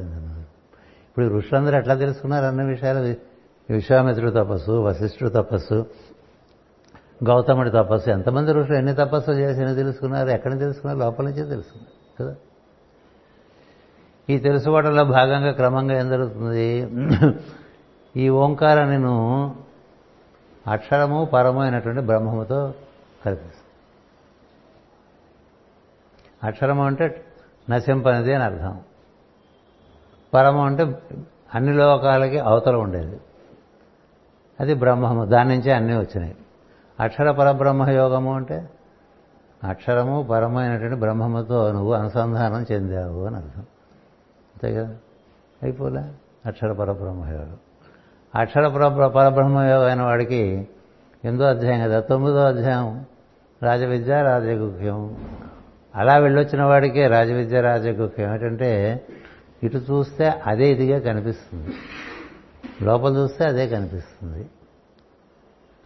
బయట చూసినా అదే కనిపిస్తుంది అదే ఇదిగా ఉందని కనిపిస్తుంది. అదే ఇది అదే ఇది అదే ఇది అని చెప్తుంది కదా ఉపనిషత్తు. అదే రాజవిద్య. ఈ బయట కనపడుతున్నదా దాని యొక్క modified form. It is no different from that లోపల చూస్తే మళ్ళీ అదే. ఊరి ఊరి లోపల అదే ఉంది బయట అదే ఉంది. అందులో మనం ఉన్నాం మనలో అది ఉంది అని తెలుసు. అది రాజవిద్య. లోపల అదే ఉంది. బయట అదే ఉంది. లోపల ఉన్నదానికి బయట ఉన్నదానికి లోపల బయట నిండి ఉన్న దాంట్లో నువ్వు కూడా ఉన్నావు. నీలో మళ్ళీ అది ఉంది. అదేంటి సమస్య అలా సముద్రం లేదు. అలా అలలో సముద్రం ఉంది. అలా ఎక్కడ ఉంది? సముద్రంలోనే ఉంది కదా. కాబట్టి ఇంకెక్కడ ఎక్కడ వెతుకుతా? అన్నీ అదే నువ్వు అదే అదే అదే అంతా అదే అందులోనే ఉన్నట్టు ఉండరా అని చెప్తాడు. దాన్ని దర్శించడం అంటే దాన్ని తెలియటమే దర్శించడం అంటే అక్కడ. అదే ఇదిగా ఉంది అదే ఇదిగా ఉంది అంతా అదే అని చెప్తూ ఉంటాం కదా. అంటాం కానీ మనకి ఆకలింపు అవ్వలేదుగా అందుకని మాటలు ఎక్కువగా ఉంటాయి కదా. మరి రాజవిద్య రాజగుఖ్యం కూడా అయిపోతే పదో అధ్యాయంలో విభూతే. ఏ విభూతి? అందుకని వాళ్ళందరి విభూతి నా విభూతిరా వీళ్ళందరూ చూడండి వీళ్ళందరూ ప్యాస్ అయిపోయారు ముందు కల్పాల్లోనే ప్యాస్ అయిపోయారు వాళ్ళందరూ. ఎవరు? సనక సనదనాది కుమారులు నారదుడు అలాగే సప్తరుషులు మనువులు రుద్రులో నేను శంకరుణ్ణి అంటాడు వాయువులో నేను పవనుండి అంటాడు అగ్నిలో నేను పావకుండా అంటాడు. ఏవో రకరకాలుగా నలభై ఐటమ్స్ చెప్పాడు. వీళ్ళందరూ ఆల్రెడీ పాస్ట్ అనమాట మరి ఎందుకు ఇక్కడ ఉన్నారంటే నా కోసం ఉన్నారు. నాతోనే ఉంటారు. నన్నే అనుభవిస్తుంటారు అన్నట్లను. ఇంక వాళ్ళకేమి ఏ ఘర్షణ లేదు? అలాంటి వాళ్ళందరూ నా విభూతిని పదో అధ్యాయంలో చెప్పాడు. అప్పటికి ఇంకా మరి అర్జునుడు అలా నాలుగు వెళ్ళబడి చూస్తుంటే పదకొండో అధ్యాయంలో విశ్వరూప సందర్శన. విశ్వరూప సందర్శనం. ఎందుకంటే అర్జునుడికి ఎంతసేపు కృష్ణుడు తన ఫ్రెండ్ అని ఫీలింగ్ అది అతనికి సమస్య. ఫ్రెండ్ అవటం. కదా? If is very well known to you otherwise you don't see what he is కదా? అంతేగా? మన ఇంట్లో మణి ఉంటే మనకు తెలియదు కదండి. ఎందుకంటే అదేదో రాయి అనుకుంటాం. తెలిసిన వాడికి ఏ రాయిలో ఏముందో అనుకుంటాడు వాడు. కదా? అంచేత వీడు ఫ్రెండ్ కదా అనుకుంటాడు. ఆయన అట్లాగే ట్రీట్ చేస్తూ ఉంటాడు. ఫ్రెండ్లీగా ఆయన ఈయన ఫ్రెండ్లీగా ట్రీట్ చేయడం అనేటువంటిది ఆయన సుహృత్ భావం ఆయన లక్షణం. వీడు ఆయన ఫ్రెండ్ అనుకోకూడదు. కదా? ఇప్పుడు గురువుగారు మనతో ఫ్రెండ్లీగా ఉన్నంత మాత్రం మనం గురువుగారితో ఫ్రెండ్లీగా ఉండటం అనేది మహా అపచారం. ఎందుకంటే ఆయన నీతో ఉండటం అనేది నీ అదృష్టం. అది గుర్తుపెట్టుకో. నువ్వు మాత్రం ఎక్కడ ఉండాలో అక్కడే ఉండాలి కదా. ఆయనతో పాటు సిగరెట్లు కాల్చేసి ఆయనతో పాటు సినిమాలకు వెళ్ళిపోయాడు ఏవేవో సరదాగా చేసి అవే మిగిలిపోయినాయి. మెమరీ అంటే అదే మిగిలింది కదా మాస్టర్ అంటే ఇంకేముంది memory? What is master master has verticals you have only seen the obvious కదా? నీ మనసుతో నువ్వు చూసే మాస్టర్ తప్ప అంతకు మించిన మాస్టర్ నీకేం తెలుసు? ఆయన బుద్ధిలోకాల్లో ఉంటే ఎలా ఉంటుంది? ఆత్మలోకంలో ఎలా ఉంటే ఎలా ఉంటుంది? పరమ గురువుల శ్రేణిలో ఉంటే ఎలా ఉంటాడు? ఏ ఏ లోకాల్లో ఏ విధంగా ఉంటాడో తెలుసేంటి? ఎందుకు తెలీదు? నువ్వు అలా పోలే? నీ లోపలికి నువ్వు వెళ్తూ ఉంటే ఆయన ఎక్కువ అవుతూ ఉంటాడండి. అదే వినాయకుడు కదా కుమారస్వామి మాటి మాటికి ఒక నది దాటి ఇంకో నదికి మరింత స్పీడ్గా వెళ్తే అక్కడ మళ్ళీ గణపతి కనిపిస్తాడు ముందు కదా. అంటే ముందు కనిపిస్తాడు గురువు తర్వాత కానీ శిష్యుడు లేసరే అక్కడ రెడీగా ఉంటాడు. నువ్వు ఈ లోకంలో నీకు టాటా చెప్పి ఆ లోకంలో ఇక్కడ మళ్ళీ వెల్కమ్ చెప్తాడు. నీకు ఇక్కడ ఫేర్వెల్ చెప్పిన వాడు వాడు ఎప్పుడు విమానం ఎక్కాడు ఎప్పుడు వెళ్ళాడు అక్కడికి వెళ్ళి మళ్ళీ నేను రిసీవ్ చేసుకుంటాను నువ్వు ఏ లోకంలో ఎక్కడైనా నేను మొట్టమొదటి ఆహ్వానించేది నీ గురువే. ఏ లోకైనా అంటే నేను ఎన్ని లోకాలు ఉన్నాడు ఆయన? నీకు తెలియదు నీకు ఒక లోకమే తెలుసు. ఏదో కొంచెం స్వప్నంలో వస్తేనే గిరగ చాలా సంకలు గుద్దేసుకుంటూ ఉంటారు. గురుగారు కనపడారు గురుగారు కనపడారు గురుగారు కనపడారు స్వప్నంలో కూడా కనపడగలడు ఏమి? ఇన్ని లోకాల్లో కనబడేవాడు అక్కడ కనబడలేడా? అందుకని అర్జునుడికి ఏంటంటే అడుగుతాడుగా నువ్వు నేను నువ్వు శ్రావణ మాసంలో పుట్టావు నేను ధనుర్మాసంలో పుట్టాను. ఈయన మార్గశీర్ష మాసం అర్జునుడు. అందుకనే మనకు ఆయన ఈజ్ అవర్ రిప్రజెంటేటివ్ మనకు మోడల్ ఆయన. ఆయన నరుడు ఆయన కృష్ణుడు నారాయణుడు కదా. అందుకనే అడుగుతాడు నీకు నాకు చాలా జన్మలు జరిగినాయి నీకు గుర్తు లేదు నాకు గుర్తుంది అంటాడు కృష్ణుడు. ఒకటే మరి నువ్వు ఉన్నావు అప్పటి నుంచి నేను ఉన్నాను అప్పటి నుంచి నువ్వు అట్లా దెబ్బలో ఉండిపోయావు. బాగుపడతావేమో చూస్తా అంటే అర్జునుడితో అట్లా మాట్లాడలేండి ఎందుకంటే అర్జునుడు చాలా గొప్పవాడు. అలాంటి వాడికే పాపం గడబిడైపోయాడు కదా. ఎంతటి వాడు అర్జునుడు? అర్జునుడు గురించి చెప్పుకోవాలంటే మరి కృష్ణుడు తర్వాత భారతంలో చెప్పాలంటే అర్జునుడే చెప్పాలి. అర్జునుడు అర్జునుడే ఏం సందేహం లేదు. అటు పోవద్దు. అర్జునుడి గురించి వెళ్తే మనకి కథ అయిపోతుంది ఇక్కడ టైం అయిపోతుంది. అలాంటి అర్జునుడే కింద మీద అయిపోయాడు కదా. అంత పెద్ద ప్రతిభావంతుడు అలా తలకిందులైపోతే వాడిని నిలబెట్టాలంటే ఎంత కష్టపడాలి?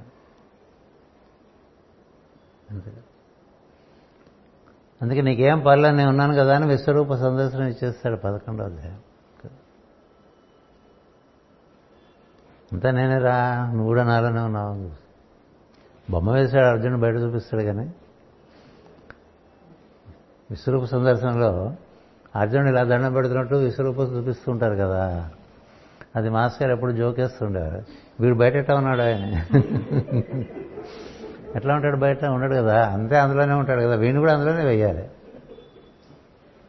నో ఇతరాణి అంటూ ఉంటాం కదా. ఇంకా వేరే ఎక్కడుంది వీడు అందులో ఒక అణువు కదా. మరి అన్ని లోకాలు అందులో అన్ని లోకాలకి పాలకులు అన్ని లోకాల్లో ఉండే జీవులు అన్నీ వాడే చూపించినప్పుడు వీడు వాడే ఇంత చూపించిన తర్వాత కూడా ఇంకా కొన్ని అధ్యాయాలు చెప్పాల్సి వచ్చిందంటే అర్జునుడికి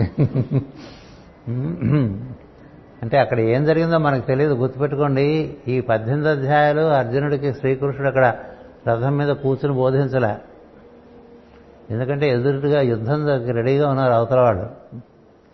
బాణాలు సంధించి ఈటలు సంధించి గదలు పట్టుకుని శంఖాలు ఊతూ ఉంటే ఇక్కడ కూర్చుని ఇట్లా మా పీట వేసుకుని వీడు పాఠం చెప్తుంటే వాడు వింటూ ఉంటే భగవద్గీత సెమినార్ అని పెట్టుకున్నారు అనుకోడు వీళ్ళు. అయ్యే పని కాదు కదా. ఈయనేం చెప్పాడా? ఆయనకి ఏం జరిగిందో మొత్తానికి యుద్ధంకి వచ్చేసాడండి అర్జునుడు. దాన్ని వేదవ్యాసుడు అంటే what is given in a seed principle చిన్న మరిగినంత లో మొత్తం మరిచట్లేదు ఇప్పుడు మళ్ళాంటి వాళ్ళైతే మరిగించి చూస్తాం కదా. మనం వేదవ్యాసుడి రోల్లో కూర్చుని కృష్ణుడు అర్జునుడికి ఏం చెప్పండి ఏదో ముక్క చెప్పాడండి మాకు. నాకు అంతగా వినబడలేదంటే అయిపోతుంది. కదా? మరి వేదవ్యాసుడు కదా? ఈయన ఆయనకి చెప్పిన ఒక ముక్క ఆ విత్తనాన్ని విసితే ఏడు వందల పైన శ్లోకాలేనండి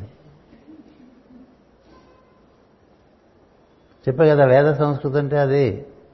ఈ విత్తనం ఇంతేగా ఉంది?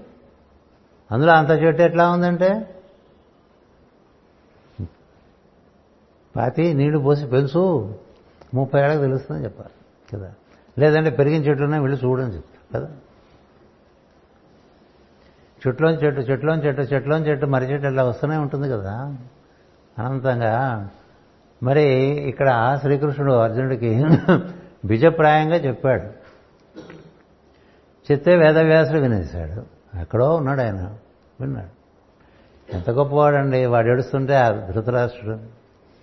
అక్కడ ఏం జరుగుతుందో నాకు ఎట్లా తెలుస్తుందని ఏడ్చాడు. ఇంట్లో కూర్చున్నాడు. కనపడదు. ఏం జరుగుతుందో తెలియాలి. అందుకని ఒక టెలివిజన్ పెట్టేశాడు. ఆన్లైన్ మనకి ఇప్పుడు ఆన్లైన్ ఉంది కదా. ఇంట్లో కూర్చున్న వాళ్ళందరికీ ఆన్లైన్ సో ఫోన్ పెట్టాడు పక్కన కామెంటరీ చెప్పటానికి. కదా? వాడు ఏం జరుగుతుందో వాడు చూసి చెప్తూ ఉంటాడు. వీడికి కనపడదు ఇప్పుడు వాడికి కనపడితే వాడు చెప్పలేడు కదా. అక్కడ జరిగేది లైవ్గా చూసి ధృతరాష్ట్రుడికి ఈయన చెప్తూ ఉంటాడు? సంజయుడా? చెప్తూ ఉంటే రోజు డైలీ రిజల్ట్స్ విని బాధపడుతూ ఉంటాడు. ఏముంది ఇప్పుడు everyday loss every day everybody is a loss. పద్దెనిమిది ఏళ్ళు పద్దెనిమిది రోజుల్లోనూ పోయినవే ఎక్కువ. పద్దెనిమిది అక్షోహణలో పదమూడు అక్షోహణలో కౌరవులది ఐదు అక్షోహణలే పాండవులది మరి ఎవరు ఎక్కువ పోయారు? అంత మారణకాండ జరిగింది కదా. ఎందుకు చెప్తున్నాను అంటే మరి భగవద్గీత ఎలా చెప్పబడింది అనేది చాలా ఆశ్చర్యమైన విషయం కదా.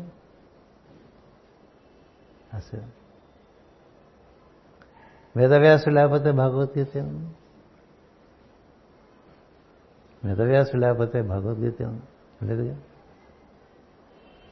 కృష్ణుడు అర్జునుడికి చెప్పడం కూడా ఇంక ఈ క్రైసిస్లో చెప్పకపోతే బాగుండదని చూపించి ఇవ్వాల్సినటువంటి మాత్ర ఇచ్చేసాడండి ఇంకొకటి ఏంటంటే కృష్ణుడు ప్రవచనాలు చేసిన అవతారం కాదు. నేను ఎవరు లేదు నువ్వు చూడండి చిన్నప్పటి నుంచి హాయిగా ఆడుకున్నాడు పిల్లలతో కదా.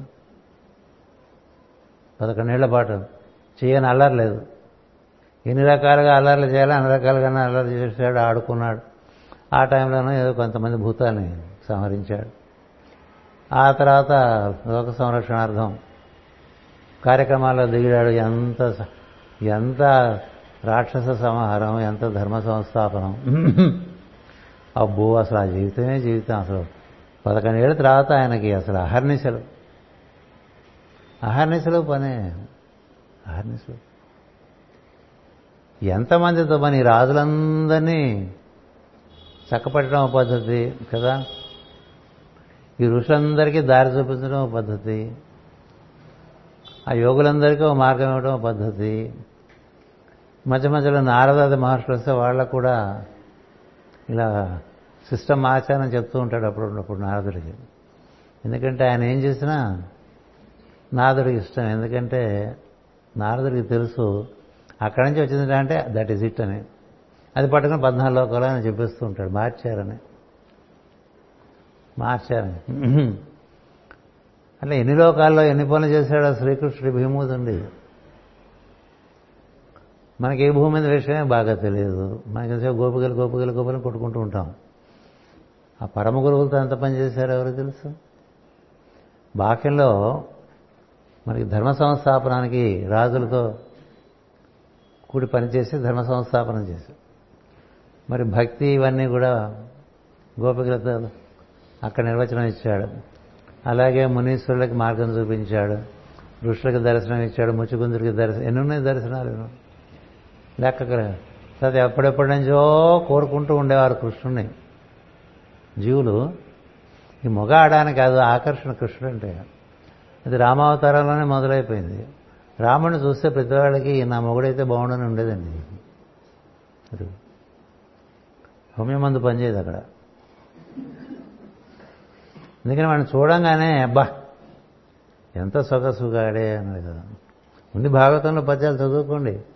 ఆ మిథిలా నగరంలోకి రాముడు లక్ష్మణుడితో పాటు వస్తుంటే విశ్వామిత్రుడితో ఆ రాముడిని చూసి ఆ బాల్కనీలోంచి అక్కడి నుంచి మిథిలో పిచ్చెక్కిపోతారు ఎన్ ఆ పద్యాలు చదువుకుంటే ఒళ్ళు పులకరిస్తుంది అట్లా. అంత అందాన్ని రాముడు. అసలు రాముడిని చూసి ఇతను నా భర్త అయితే బాగుండు అని అనుకోని స్త్రీ ఎక్కడ ఉండేది కాదు అట్లా ఉండేది కాదు. అందుకని రాముడు ఏకపత్ని వ్రతాన్ని ఏర్పాటు చేసుకున్నాడు. ఇది చాలా డేంజరస్గా ఉంది మనకని. ధర్మ సంస్థాపనం కదా. మనకి దేవతలలో సుబ్రహ్మణ్య స్వామి అలా ఉంటాడు. ఆయన అంత సుబ్రహ్మణ్య స్వామి కృష్ణుడన్న రాముడన్న అంతా ఒకటే అమ్మవారి నుంచి బయటకు వచ్చినటువంటి పరతత్వం అది. అమ్మవారి నుంచి బయటకు వచ్చిన పరతత్వంగా కృష్ణుడు చెప్పాలి రాముడిని చెప్పాలి సుబ్రహ్మణ్య స్వామి చెప్పాలి. అమ్మవారు మట్టితో తయారు చేసినటువంటి బా వినాయకుడు ఇది. అంతా అమ్మవారు పట్టుకొస్తూ ఉంటుంది కదా?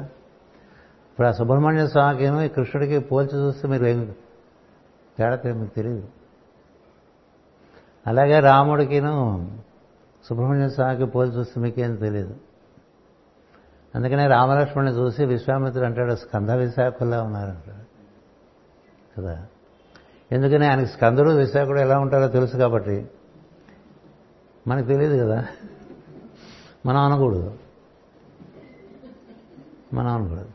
నేను మావాడ ఎవరింటికైనా వెళ్ళినప్పుడు పార్వతీ పరమేశ్వరులో ఉన్నారు మీ ఇద్దరు అంటే నేను అలా అబద్ధాలు చెప్పకండి మీ ఇద్దరం వచ్చామని చెప్పండి. అదేంటి గురువుగారు అంటే మీరు పార్వతీ పరమేశ్వరుని చూసారా చూడలేదు కదా. వాళ్ళని చూడనప్పుడు వాళ్ళలాగా మేము ఉన్నాను మీరు ఎట్లా పోల్చగలరు? మాలాగా మేము ఉన్నాం అనుకుంటే మీకు బాగుంటుంది నాకు బాగుంటుంది. మీ ఎందు మా ఎందు అందరి ఎందు పార్వతీ పరమేశ్వరుడు ఉన్నారు. కదా? ఎవరో లేరు పార్వతీ పరమేశ్వరుడు. ఈ పొగడ్తలకు కూడా అసత్యాలు ఎందుకు? అసత్యంగా నీకు తెలియని విషయంతో నన్ను పోల్చి నువ్వు చెప్పావంటే నీకు తెలియదు అది ఎట్లా ఉంటుందో నాకు తెలియదు ఎట్లా ఉంటుందో. కదా? అది ఇంకో రకంగా జరుగుతుంది అంచేత సరే ఎక్కువ దూరం అట్లా విహంగం వద్దు విహంగ వీక్షణం కాకుండా మళ్ళీ భగవద్గీతలోకి వచ్చేద్దాం. ఈ విశ్వరూప సందర్శనం అయిపోయేసరికి ఈయనకి ఇంకా కొంత పొదుట పడతాడు.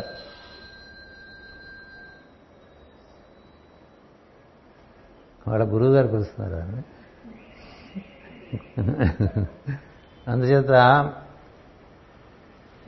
అక్కడి నుంచి ఇంకా అసలు ఈ సృష్టి ఇది ఏ విధంగా ప్రకృతి పురుషుల చేత ఏర్పడింది? ఈ ప్రకృతి పురుషుల చేత ఏర్పడినటువంటి సృష్టిలో క్షరమేమిటి అక్షరమేమిటి? ఇందులో గుణములు మూడు గుణాలు ఏ విధంగా వర్తిస్తాయి? ఈ మూడు గుణాలకి జీవులంతా ఎట్లా బద్ధులైపోతారు? ఈ మూడు గుణాలని సమన్వయం చేసుకోవడం ఎలా? ఇలాంటి సాధన అంతా చెప్పుకుంటూ వచ్చాడండి. మరి ఇవన్నీ మనలో మనకి మనం మనం నేను మనంతా ఉన్నామంటే మనంతా సహజంగా శుద్ధ చైతన్య స్వరూపులం. మన లక్షణం స్పందనం. అందుకనే మన స్పందనాత్మక చైతన్యము అంటారు. పల్సేటింగ్ ఏవైనా ప్రతి వాళ్ళదే. మీరైనా నేనైనా ఎవరైనా ఆల్ ఆర్ పల్సేటింగ్. అందరి ఉన్నదో ప్రజ్ఞ ఉన్నది. అందుకని ఆ స్పందనాత్మక చైతన్యం వెలుగుగా గోచరిస్తూ ఉంటుంది. ఒక జ్యోతి స్వరూపంగా అందుకని మన జ్యోతి స్వరూపుడు అంటారు. ఆ జ్యోతి ఇది ఈ జ్యోతి ఈ స్వరూపము ఆ ప- ప్రకృతి పురుషుల నుంచి సరాసరి మనంగా దిగొస్తాం. అంచేత అది అక్షరం కాబట్టి మనం అక్షరమే. వాటి వాటికి పరతత్వానికి మూడు గుణాలు పనిముట్లు సృష్టిలో. మనకి మూడు గుణాలు ఆధారం చేసుకుని మనం పనిచేసుకుంటూ ఉంటాం. ఇచ్చా జ్ఞాన క్రియలని. వాటిలో అవకతవకలు బట్టి మనం ఇరుక్కుపోతూ ఉంటాం. ఇచ్చలో అవకతవక జ్ఞానంలో అవకతవక క్రియలో అవకతవక దాన్ని బట్టి ఇరుక్కుపోతూ ఉంటాం. అందుకని ఈ మూడింటిని సమం చేసుకోమంటాడు. ఈ మూడు ప్రకృతి నీకు శిక్షణకి ఇచ్చింది. ఈ మూడు పరీక్షలు పాస్ అయిపో ఇంక నీకు ఇబ్బంది లేదని చెప్తాడు. ఇప్పుడు మనం వాళ్ళని ప్రార్థన చేసినప్పుడు వాళ్ళందరూ ప్రకృతి త్రిగుణాలకు అతీతంగా అని ప్రార్థన చేస్తాం. అన్నిటికీ అతీతంగా ఉంటారు వాళ్ళిద్దరూ. మనం వీటికి లోబడి ఉంటాం. ఈ లోబడి ఉన్నవాడు ఏం చేయాలి? ఈ మూడు గుణాలని సరి చేసుకోవాలి. ఇచ్చాజ్ఞాన క్రియములు మూడు సరి చేసుకుంటే అప్పుడు మనం గుణాతీతమైనటువంటి ఒక స్థితిలోకి వస్తాం. దాన్ని ఆయన నిత్యసత్వము అంటాడు. ఆ నిత్యసత్వంలో నిలబడ్డ వాడికి మూడు గుణములు పంచభూతములు సహకరిస్తాయి. వాటి చేత తను చేయవలసిన కార్యం దివ్య సంకల్పంగా వచ్చింది. ఈ మూడు ఈ ఐదు ఇటు పెట్టుకుని పనిచేసుకుంటాడండి ఈ మూడు ఐదు లేకుండా పని కాదు. మూడు గుణాలు ఐదు భూతాలు లేకుండా పని కాదు. పంచేంద్రియములు త్రిగుణములు లేకుండా ఏమీ చేయలేవు నువ్వు. వాటిని సవ్యంగా నిర్వర్తించుకోవాలి.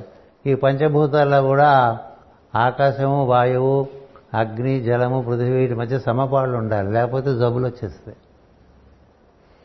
మరి ఇంత జ్ఞానం భగవద్గీతలో ఆయన ఇచ్చి చిట్ట చివరికి ఒక్కటే పెట్టుకో మొత్తం ట్రైనింగ్ అంతా అయిపోయిన తర్వాత కూడా యజ్ఞము దానము తపస్సు ఈ మూడు ఎప్పుడు వదలకాలి యజ్ఞము దానము తపస్సు. ఈ మూడు వదలకుండా ఉంటే నువ్వు శాశ్వతుడిగా ఈ దివ్యలోకాలు అనుభవిస్తూ నాతో పాటు ఉంటావు నేనైనా పనులు చెప్తే చేస్తుంటావు లేకపోతే నేనంతా నువ్వు తపస్సులో ఉంటావు ఆనందిస్తుంటావు. ఈ తపస్సులో ఉండే వాళ్ళందరూ కూడా ఆనందమయ కోసంలో విపరీతమైనటువంటి ఆనందాన్ని పొందుతూ ఉంటారు. దాన్ని బ్లిస్ఫుల్ స్టేట్ అని ఇంగ్లీష్లో అంటూ ఉంటారు. ఆ ఆనందానికి కారణం ఉండదు ఉపాధి అవసరం లేదు. దీని వలన ఆనందం అని ఉండదు ఆనందంగా ఉంటారు ఆనందంగా ఉండటమే. అంటే ఒక కారణం వల్ల ఆనందంగా ఉండటం అనేటువంటిది కారణలోకాల్లో ఉంటుంది. కారణాతీతమైన లోకాల్లో అసలు ఆనందంగా ఉండటమే? ఉంటుంది ఎందుకంటే మీరు ఎప్పుడు ఆనందంగా ఉంటారు అని అడిగితే ఆనందంగా ఉంటారు నా సహజ లక్షణం అన్నట్టుగా ఉంటారు. మన కనుక మీరు ఎందుకని ఎప్పుడు ఏడు మొహం పెట్టుకుంటారు అన్నారు కదా? అది నా సహజ లక్షణం అని చెప్పాలి అప్పుడు. ఆ విధంగా ఆ బ్లిస్ఫుల్ స్టేట్లో ఉంటాడు. ఏదైనా పని ఉంటే దివ్య సంకల్పం సంసిద్ధంగా ఉంటారు. అందుకే ఆ ప్రజాపతుల కథలన్నీ చెప్పాను. ప్రజాపతులందరూ కూడా పరిపూర్ణులు. సృష్టి సంకల్పంలో భాగంగా ఆయన గురించి ఆయన సంకల్పం మేరకు పనిచేస్తూ ఉంటారు. మనువులు కూడా అంతే. నలుగురు కుమారులు అంతే. నారదుడు అంతే. నారదుడు అంతకుముందే కల్పంలోనే సిద్ధి పొందాడు. మనం అనుకుంటాం సిద్ధి పొందితే ఇంకేం చేయక్కర్లేదు హాయిగా పెసరట్టు తింటూ కూర్చోవచ్చు అనుకుంటాం. కదా? సిద్ధి పొందేపటికి నీ స్వభావమే మారిపోతుంది. ఎందుకంటే నువ్వున్న స్థితికి నీకు ఎంతసేపు ఈ దివ్య దైవానికి మనం అట్లా తోడ్పాటు చేస్తూ ఉండాలి అట్లా దైవానికి తోడ్పాటు చేయటానికి అన్ని లోకాల్లోనూ అన్ని శ్రేణుల్లోనూ సిద్ధులు ఉన్నారండి ఆయన అనుగ్రహం అంటే ఆయన పిలవటం. ఆ బెంచ్ మీద కూర్చున్నవాడిని నువ్వు నూరారా అని పిలిస్తే వాడు చాలా ఆనందిస్తారు.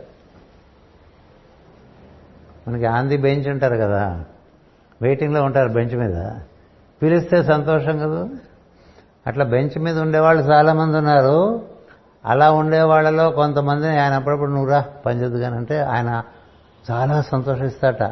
ఇది బ్రహ్మర్షులు కావచ్చు రాజర్షులు కావచ్చు ఋషులు కావచ్చు యోగులు కావచ్చు మనవులు కావచ్చు ఆదిత్యులు కావచ్చు రుద్రులు కావచ్చు మరుతులు ఓ ఎంతమంది ఉన్నారు. అది స్థితి వాళ్ళది. అంటే they are awaiting the call of the lord. To participate in the game otherwise they enjoy they are in the blissful state వెళ్ళగా ఒక్కరు ఇవన్నీ చెప్పుకొచ్చాడండి ఎక్కడి నుంచి మొదలుపెట్టి? అర్జున విషాద యోగం ఉన్నారు కదా. అంటే మనం ఉన్న స్థితి సమస్యలు మనకి కదా. ఇన్ని సమస్యల నుంచి బయటపడటానికి మొట్టమొదటి విచక్షణ అన్నాడు రెండో అధ్యాయం. దీంతో పూర్తి చేసేస్తాను. రెండో అధ్యాయంలో మనకి విచక్షణ మనిషికి ఒక్కడికే విచక్షణ ఉన్నదిరా. దాంతో ఏది నిత్యం ఏది అనిత్యం ఏది నిత్యం ఏది అనిత్యం అది తెలుసుకోముందు. ఏది చేయవలసిన పని ఏది చేయకూడదు. నిత్యానిత్య వస్తు వివేకము విచక్షణ విచక్షణ విచక్షణ. ఆ విచక్షణ అనుసరించిన పనిచేస్తుంటే నీ ప్రజ్ఞ మాటి మాటికి అలలాడిపోతుండదు. అది కావాలి ఇది కావాలి ఇంకోటి కావాలి మరొకటి కావాలి. బాగా ఆందోళన కదా మనకి చేసే పని ఏందో మనసు ఉండేవాడికి ఆందోళనతో ఏమవసరం పని ఉంటే ఆందోళన ఏం లేదండి పనిలేకే ఆందోళన. దానికి చాలా కథలు ఉన్నాయి. నీకు బాగా ఆందోళనగా ఉందనుకో ఏదో పని పెట్టుకో ఇంకా ఆందోళన ఉండదు పనే ఉంటుంది. అట్లా మేదరి మేదరి పని చేసుకుంటూ ఏం ప్రపంచమే మర్చిపోయిన కథలు ఉన్నాయి. కుమ్మరి కుండలు చేస్తూ ప్రపంచమే మర్చిపోయిన కథలు ఉన్నాయి. వాళ్ళే కుమ్మరి వాళ్ళకి ఏం సమస్యలు ఉండవా? అట్లా అవధూత గీతను అందులో ఇరవై నాలుగు మంది ఏ విధంగా ఈ మనసు పెట్టే సమస్య నుంచి బయటకు వచ్చారో చూపిస్తాడు అవధూత. ఎవరు అవధూత? మైత్రి మహర్షి. అందుచేత విచక్షణ. విచక్షణ అనగానే కర్మస్వరూపం చెప్తాడు. మడతపెట్టగా కర్మణ్యేవాధికారస్తే మా ఫలేషు కదాచన మా కర్మ ఫలహేతుర్భూ మాతో సంగోస్తు కర్మణి అంటారు పని అవ్వాలని మడతలు పెట్టక చచ్చిపోతావు అని చెప్పారు. చచ్చిపోతావు అంటే నువ్వే ఆ మడతల్లో పడిపోతావు మెలికలు పెట్టగా అంతా మెలికలే లౌక్యం అంతా మెలికలే. ఈ ప్రపంచంలో లౌక్యం అంటే లోకులని కదా అర్థం? ప్రతి మడతే మాటే మడత చేత మడత అంతా మడతే నువ్వే మడత పడిపోతావు ఇంకేం లేదు. You have crippled yourself by your own manipulation ఎందుకు రా చేసుకుంటావు? హాయిగా ఉంటాడు కర్మ. వచ్చింది అలా నీకున్నది. అందరికీ పంచి మిగిలింది నువ్వు తినమని చెప్తాడు కర్మయోగంలో అయితే అప్పుడు యజ్ఞశేషం అవుతుంది. ముందే నువ్వు బొక్కేసావు అనుకో. ఉంటారు కింద. ప్రసాదం పెడుతుంటే ఫస్ట్ వెళ్ళి తినేసేవాళ్ళు ఉంటారు కదా. అందరూ తిన్న తర్వాత మిగిలితే తినేవాళ్ళు ఉంటారు. వీడికి వాడికి చాలా సంస్కారంలో తేడా. ఇది చెప్పిన తర్వాత అందరూ మేము చివరిలో తింటామండి అంటారు కదా. అప్పుడు అంతా అదో టైప్ మనం. అదొకటి అయిపోతుంది ఆ రోజుకే మర్నాడు మర్చిపోతాం. అన్నిటికీ ఫస్ట్ ఉండాలి కదండి అది కదా మన రోగం. కాంపిటీషన్ సో రెండు మూడు నీకు ఉండేటువంటి సమస్త శక్తి సామర్థ్యాలు చుట్టూ ఉండే జీవరాశులకు ఎంతవరకు పనికొస్తే అంతవరకు వాటికి వినియోగిస్తూనే ఉండు. అప్పుడు నీ లోపల నుంచి జ్ఞానం ఉద్భవిస్తుందని చెప్పాడు. అట్లా జ్ఞానం రావాలి తప్ప పుస్తకాల్లోంచి రాదు జ్ఞానం. దాన్ని నాలుగో అధ్యాయంగా చెప్పాడు. ఐదో అధ్యాయంలో ఏం చెప్పాడంటే ఇలా నువ్వు చేసే పనులన్నీ అందరి కోసం చేస్తూ మిగిలిందే తింటూ హాయిగా బతుకుతూ ఉంటే కర్తవ్య కర్మలోనే ఉంటూ ధర్మంగా ఉండటం అనేటువంటిది అలవాటైపోతుంది. దేనికి ఆశపడే బుద్ధి ఉండదు. వాడికి ఏం జరుగుతుందంటే చేయటం అందు ఆసక్తి తప్ప ఫలములందు సన్యసిస్తాడు. కర్మ సన్యాస యోగం అంటారు కానీ ఇది కర్మ ఫల సన్యాస యోగం ఆ శ్లోకాల్లో చెప్తాడు కర్మ సన్యసించగా ఫలాన్ని సన్యసిస్తూ అందులో బాగా ఉత్తీర్ణుడు అయితే కానీ నీకు విశ్వాస నిశ్వాసముల మీద మనసు పెట్టగలిగినటువంటి పరిస్థితి రాదు. అందుకనే చాలామంది ప్రాణాయామం చేయలేరు. ఎందుకు చేయలేరంటే వాళ్ళ మనసు it's not fit to do pranayama. ఇక అవి పట్టుకుని పట్టుకుని ఏవో చేసుకుని ఇది అవదుగా ఇది అవదుగా అందుకని ఆ చిట్ట చివరిలో ఐదో అధ్యాయంలో ఈ ప్రాణం అపానంలో ఈ అపానం ఆ ప్రాణంలో ఏ విధంగా ఆహుతి అవుతుందో చూడమని చెప్తాడు. అది నేర్చుకో. ఆరో అధ్యాయం వచ్చేసరికి ఆ ప్రాణాపానాలు పట్టుకుని లోపలికి వెళ్ళి ఈ భూమధ్యంలో నువ్వు ఉన్నట్టుగా భావం చేసి ఎట్లా మనం అక్కడే దర్శనం చేయడానికి ఒక ప్రయత్నం ఎట్లా చేయాలో దానికి నీకేమిటి అర్హత ఉందో లేదో తెలియచెప్పడానికి ముందు శ్లోకాలు చెప్తాడు. ఇవన్నీ నువ్వు ఓకే అయితే ఇది నీ పనికొస్తావు. అందరూ ధ్యానానికి పనికిరారు. ఇది ఫ్యాషన్ కూర్చోతుంది తెలుసు? అది ఆరో అధ్యాయం. ఏడో అధ్యాయం జ్ఞాన విజ్ఞాన యోగం. చెప్పేశాను. ఎనిమిదో అధ్యాయం అక్షర పరబ్రహ్మ యోగం. మరి బ్రహ్మం అప్పటికే వచ్చేసి అర్థమైపోతుంది. అక్షర పరబ్రహ్మ యోగం అంటే యోగ బ్రహ్మతో యోగం చేసి అయిపోయింది. మాస్టర్ సివి గారు చెప్పిన యోగం అక్కడితో. ఎనిమిదో అధ్యాయంతోనే. మరి తొమ్మిది ఏమిటి మతం నువ్వు నువ్వు మతం నీకు దానికి ఉండే రిలేషను. అదే నువ్వుగా ఉంటుంది నువ్వే అదిగా ఉంటావు అది నీలో ఉంటుంది నువ్వు దాంట్లో ఉంటావు ఇలా చెప్పుకుంటూ వస్తాడు. అసలు నువ్వు లేవురా నేనే ఉన్నాను అంటాడు. సముద్రమే ఉంది కదా? సముద్రానికి అలతో సంబంధం ఏంటి? వస్తూ పోతూ ఉంటుంది కదా అలలో కూడా సముద్రమే ఉందిగా? ఇక్కడ ఉన్న సముద్రమేగా? ఇంకెక్కడుంది అలా? అట్లా చెప్తాడు. నువ్వు లేవు నువ్వు ఉన్నావు అనుకుంటున్నావు ఉన్నావు అనుకుంటే అనుకోనిస్తున్నాను కానీ నువ్వు నాలో ఉన్నావు. అలా సముద్రం దాటితే లేదుగా. మరి అవన్నీ బొరవేడిపోయి బంగారంలో ఉంగరం ఉందా ఉంగరంలో బంగారం ఉందా ఇవన్నీ అక్కడే వస్తాయి. తొమ్మిది.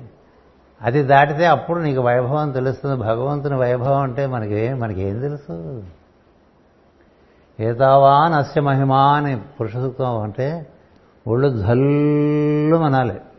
అంత వైభవం. అలా కనిపిస్తుంటుంది వాడు వైభవం. వాడోది పదోధ్యాయం. పదకొండు విశ్వరూప సందర్శనం. పన్నెండు అనన్య భక్తి. మంచి పుస్తకం రాశాను చూసుకోండి. ఎన్ని శ్రేణుల్లో ఉంటుందో భక్తి. పన్నెండు అనన్య భక్తి. అంటే ఏం చూసినా this no non god it's all god in this form నీకు నాన్ గాడే లేదు నాన్ వెజిటేరియన్ లాగా ఆ స్టేట్కి వెళ్ళిపోతాడు ఆయన. అది అనన్య భక్తి. అందుకని అన్నిటితో ప్రవర్తిస్తున్నప్పుడు దైవంతోనే ప్రవర్తిస్తున్నట్టుగా ఉంటుంది. పదమూడో అధ్యాయం వచ్చేసరికి క్షేత్ర క్షేత్రజ్ఞ విభాగ యోగం ఉంటాడు అంటే నీ నీ క్షేత్రము అంటే నువ్వు ఉన్నటువంటి ఉపాధి నువ్వు. నువ్వు క్షేత్రజ్ఞుడివి. ఇది క్షేత్రం. ఈ రెండు ఒకటి నుంచే వచ్చినాయని చెప్తారు.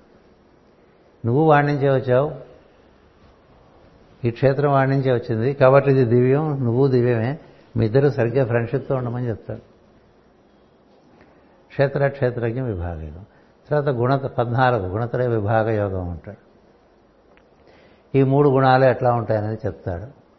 పదిహేనో అధ్యాయం వచ్చేసరికి పురుషోత్తమ ప్రాప్తి యోగము. అది కూడా అంతకుముందే అదే అది కీలకం. అది కూడా ఒక కీ. అంటే క్షరపురుషుడుగా నీ మనసు నీ ఇంద్రియాలు శరీరం నీ జీవితం నీ స్థితిగతులు నీ బాహ్య జీవితం ఇదంతా క్షరం. క్షరం అంటే అది ఈ జన్మతో క్షౌరం అయిపోతుంది. పై జన్మకి ఇది ఉండదుగా? ఉంటుందా? ఒకటి చూసుకోండి పై జన్మతో పై జన్మ కూడా మనతో వచ్చేవేమిటి? ఈ జన్మతో అంతమైపోయేవేమిటి? చూసుకోండి. లిస్ట్ వేసుకోండి. దేంతో మీరు ఎక్కువ ముడిపడి ఉండాలి? పై జన్మ కూడా పనికొచ్చే వాటితో ముడిపడి ఉండాలి అంతేనా? ఎందుకని ఈ జన్మతో ముడిపడి మనతో ఉన్నవి అవి నువ్వు వద్దన్నా పోతాయి లేకపోతే నువ్వే పోతావు. అవైనా పోతాయి నువ్వైనా పోతావు. నీకు దానికి ఉండే రిలేషన్ పోతుంది. మళ్ళీ ఇట్ స్టార్ట్స్ అగైన్ కదా. సో వీటి ఎందు మోహం ఎందుకు? అలా కాకుండా నీ లోపల అక్షరుడికి వాడి కొన్ని నేర్చుకుంటాడు సంస్కారాలు. ఆ సంస్కారాలు దాంట్లోంచి కలిగినటువంటి ఆ ప్రజ్ఞా వికాసము వాటి ఎందు శ్రద్ధ పెట్టుకుని వెళ్తే మళ్ళీ వస్తే నీ దగ్గర అంతా మళ్ళీ తయారు చేసుకోగలిగిన శక్తి ఉంది. కదా? ఒక కుండ పగిలిపోతే ఏడుస్తాడండి కుమ్మరి ఇంకో కుండ చేసుకుంటాడు. కదా? యుద్ధం అంతా అయిపోయిన తర్వాత రాజస్వయం అంటే డబ్బులు ఎక్కడ ఉన్నాయని అడిగారు. మహాభారతంలో ఉంది. అంతా ఖర్చు పెట్టేసాం వారిలో. మరి వారంటే చాలా ఖర్చు కదా గ్లోబల్ వార్ అది. అంత ఖర్చు పెట్టేశారు. ఏం లేదు ఇప్పుడు ఎక్కడి నుంచి వస్తా? రాజస్వయం అంటే చాలా ఖర్చు కదా అంటే నవ్వుతాడు కృష్ణుని. ఖర్చు పెట్టేటంటే ఏంటి అసలు? ఇది అయిపోదని చెప్తాడు. మొదట్లోనే చెప్తాడు.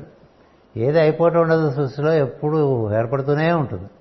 ఎందుకంటే ఒక పక్క సృష్టి జరుగుతూనే ఉంటుంది ఒక పక్క అది స్థితి తీసుకుంటుంది ఇంకో పక్క లయమైపోతూ అయిపోతూ ఉంటుంది. అయిపోవడం ఏంటి మొంద? మనకే అయిపోతుందేమో అని దరిద్రం. తెలిసిన వాడికి అయిపోతుందేమో అన్న భయం ఉండదు ఏదేమో ఈ భూమిలో ఆయిల్ అయిపోతుందంటే ఆ శాస్త్రజ్ఞ అట్లా అయిపోదు. ఈ లోపల మళ్ళీ ఏర్పడుతూ ఉంటుంది. ఇన్ని నీళ్ళు తాగేస్తే భూమి మీద నీళ్ళన్నీ అయిపోతాయని చెప్తారు. అదే మళ్ళీ వర్షం వస్తుంది. ప్రతి సంవత్సరం వర్షం పడవట్లే నీళ్ళు రావట్లే? ఒకసారి తినేస్తే అయిపోతుంది మళ్ళీ పోలిస్తలే కదండి. ఓషధుల దగ్గర నుంచి పంటల దగ్గర నుంచి మళ్ళీ వస్తుంది. అక్షయం సృష్టి. అందుకని కృష్ణుడు తీసుకుపోతాడు హిమాలయాలు తీసుకుపోయి ఇక్కడ తవ్వడరా మీకు ఎంత కావాలంటే అంత అంటే వాళ్ళ చేతులు పడిపోయినంత ఎంత దవైనా ఇంకా వస్తుంది. ఇంకా చాలండి మరి సరిపోతుందని మిగతాది మూసేసి వెళ్ళిపోయారు. ఎందుకు చెప్తున్నానంటే అక్షరత్వం అనేటువంటిది ఒకటి ఉంది క్షరత్వం ఒకటి అనేటువంటి ఉంది. నువ్వు అక్షరుడివి. నీ చుట్టూ ఏర్పరచుకోవడం అనేది కూడా వాటికి టైం లిమిటేషన్ ఉంది. నీకు టైం లిమిటేషన్ లేదు. నువ్వు ఇక్కడంతా బాగా చేసుకుంటే పై లోకాల్లో కూడా వెళ్ళచ్చు అక్కడ కూడా ఏదో చేసుకుంటూ ఉండొచ్చు. ఎన్ని లోకాలు ఉన్నాయి? ఒక లోకంతో ఈ చాలా ఆనందమైన ప్రయాణం నువ్వు పొందవలసిన ఆనందం ఇంత అంతా కాదు. అంచేత నువ్వు అక్షరుడు కాబట్టి నీతో కలిసి వచ్చేవన్నీ ఏమిటి క్షరవాన్ని పక్కన పెట్టేసే అన్నాడు. ఈ రెండింటికి బేస్ నేనే అన్నాడు. పురుషోత్తమ ప్రాప్తులు ఏం చెప్తారంటే ఆ పురుషోత్తముని పట్టుకుంటే నీలోనే ఉన్నాడు వాడు. నీలో ఉన్న పురుషోత్తముని నువ్వు కనుక వాడితో ముడిపడిపోతే ఇంకా నీకు అన్నీ క్లియర్గా ఉంటాయి. నీకు ఇంకే సమస్యలేం లేదు. నువ్వు హాయిగా భగవత్ సంకల్పం మేరకు ఎంతకాలం జీవించాలో అంతకాలం జీవిస్తావు ఎక్కడైనా అదే. లోకమైనా కావచ్చు. అందుకని ఆ భాగవతంలో ఆ లోకాలని కింది లోకాలు రాసరికి అక్కడ వాళ్ళు హాయిగానే ఉన్నారు. అదేమిటో? కదా? మనం ఇలా ఉన్నాం కానీ ఆ కింది లోకాల వాళ్ళు హాయిగానే ఉన్నారు. ఎవరు హాయిగా ఉంటారు? ఈ జ్ఞానం ఉన్నవాళ్ళు హాయిగా ఉంటారు. అయిపోయింది. అక్కడి నుంచి పదిహేను అయిపోయింది. పదహారు శ్రద్ధాతులే విభాగ యోగం అన్నాడు. అంటే ఏ పనైనా చేయాలంటే శ్రద్ధ ఎన్ని రకాలుగా ఉంటుందో చూపిస్తాడు కృష్ణుడు. నీ శ్రద్ధ బట్టే నీకు ఫలితమైంది మనలో రకరకాల అహంకారాలు ఉంటాయి. తామస అహంకారం రాజసిక అహంకారం సాత్విక అహంకారం ఈ చేస్తూ ఉంటాం కదా రకరకాల దానాలు ధర్మాలు. అవన్నీ దోషభూయిస్తాయి ఆ చదువుకుంటే ఆ పదహారో అధ్యాయం తెలుసు. వరు వరు వరు వరి. ఎన్ని పొరపాట్లు చేస్తున్నాను రా మనం. చేస్తున్నాం అన్న పేరుతో ఏదో మంచి పని చేస్తామన్న పేరుతో ఇంత ఇంత పెంట చేసుకుంటున్నాను నేను.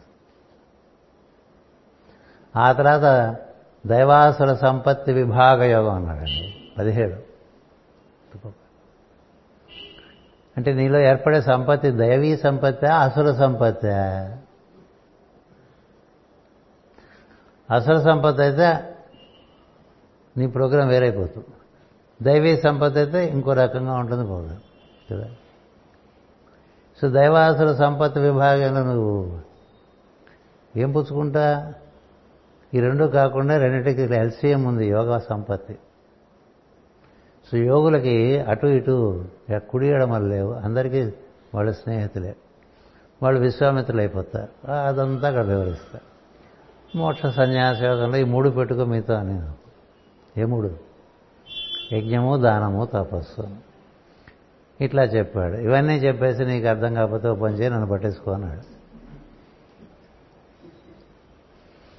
ఇప్పుడు పద్దెనిమిది అధ్యాయాలు చెప్పిన తర్వాత మనకి మానవ మేధస్సుకి ఎంత ఎక్కుతుంది ఎంత సంస్కారం ఉంది కనుక అర్జునుడి కన్నా సంస్కారం ఉంది. నరోత్తమం కదా? నారాయణం నమస్కృత్య నరం చేయవ నరోత్తమం. ఏం సామాన్యుడు కాదు అర్జునుడు. వాళ్ళిద్దరు నరనారాయణుడు. Is the best of human అంచేది ఏం చేశాడంటే చివరికి నీకు ఇంకా ఏమైనా కన్ఫ్యూజన్ వస్తే కన్ఫ్యూజన్ ఉంటే సర్వధర్మాన్ పరిత్యజ్య మామేకం శరణం భయ. ఆ సర్వపాపేభ్యో మోక్షయిష్యామి మాసుచ. అన్నీ ఉంది నీకు కనబడుతున్నా కదా నన్ను పట్టుకో. నేనేం చెప్తే చేయను ఇంకా మరి ఇది ఇదిలా అదెలా? ఇది రూల్ ఒప్పుకోదు కదా. అక్కడ వాళ్ళు వాళ్ళు అట్లా అంటారు వీటి మూతి మీద కొడతాను నేను చెప్పినట్టు చేయి. ఇంక మరి వాడు అట్లా అన్నాడు వీడు అట్లా అన్నాడు ఆ బుక్ అట్లా అంది గురువుగారు ఇది పెట్టదు. మన ఎవరికో శుభమాని దత్త పౌర్ణమి నాడు హాయిగా వెళ్ళి చేరిపోయా గురు గురుమార్గానికి అదే అత్యంత వైభవమైనటువంటి స్థితి గృహప్రవేశం చేసుకోమంటే ఎవరో చెప్పారట పద్దెనిమిది ఆగస్ట్ డిసెంబర్ కదా అది నెలసరిలో పడి పడిపోతుంది అంటే సంక్రాంతికి నెల రోజుల ముందు లోపల పడిపోతుందట. నెలసరిలో పై చేయకూడదు కదా అన్నారు. నాకు మూలాధారం నుంచి మండింది. అది కావాలా ఇది కావాలా తెలుసుకోండి ఇప్పుడు మనకు కూడా కదా రకరకాలుగా చెప్తూ ఉంటారు. వీడు తెలిసిన ఏదో పట్టుకొస్తాడు ఈ నక్షత్రం కదా అంటాడు అదేదో అంటాడు ఇంకోటి అంటాడు మరొకటి అంటాడు ఇంకోటి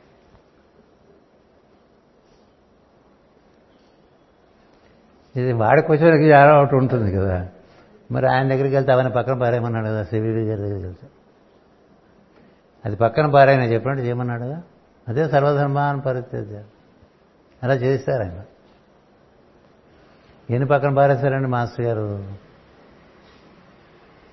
ఎందుకని? గురువాజ్ఞ తక్షణ కర్తవ్యం అన్నారు కదా. అంతే అలా పెట్టుకో సర్వధర్మాన్ పరిత్యజ్య మామేకం శరణం వ్రజ.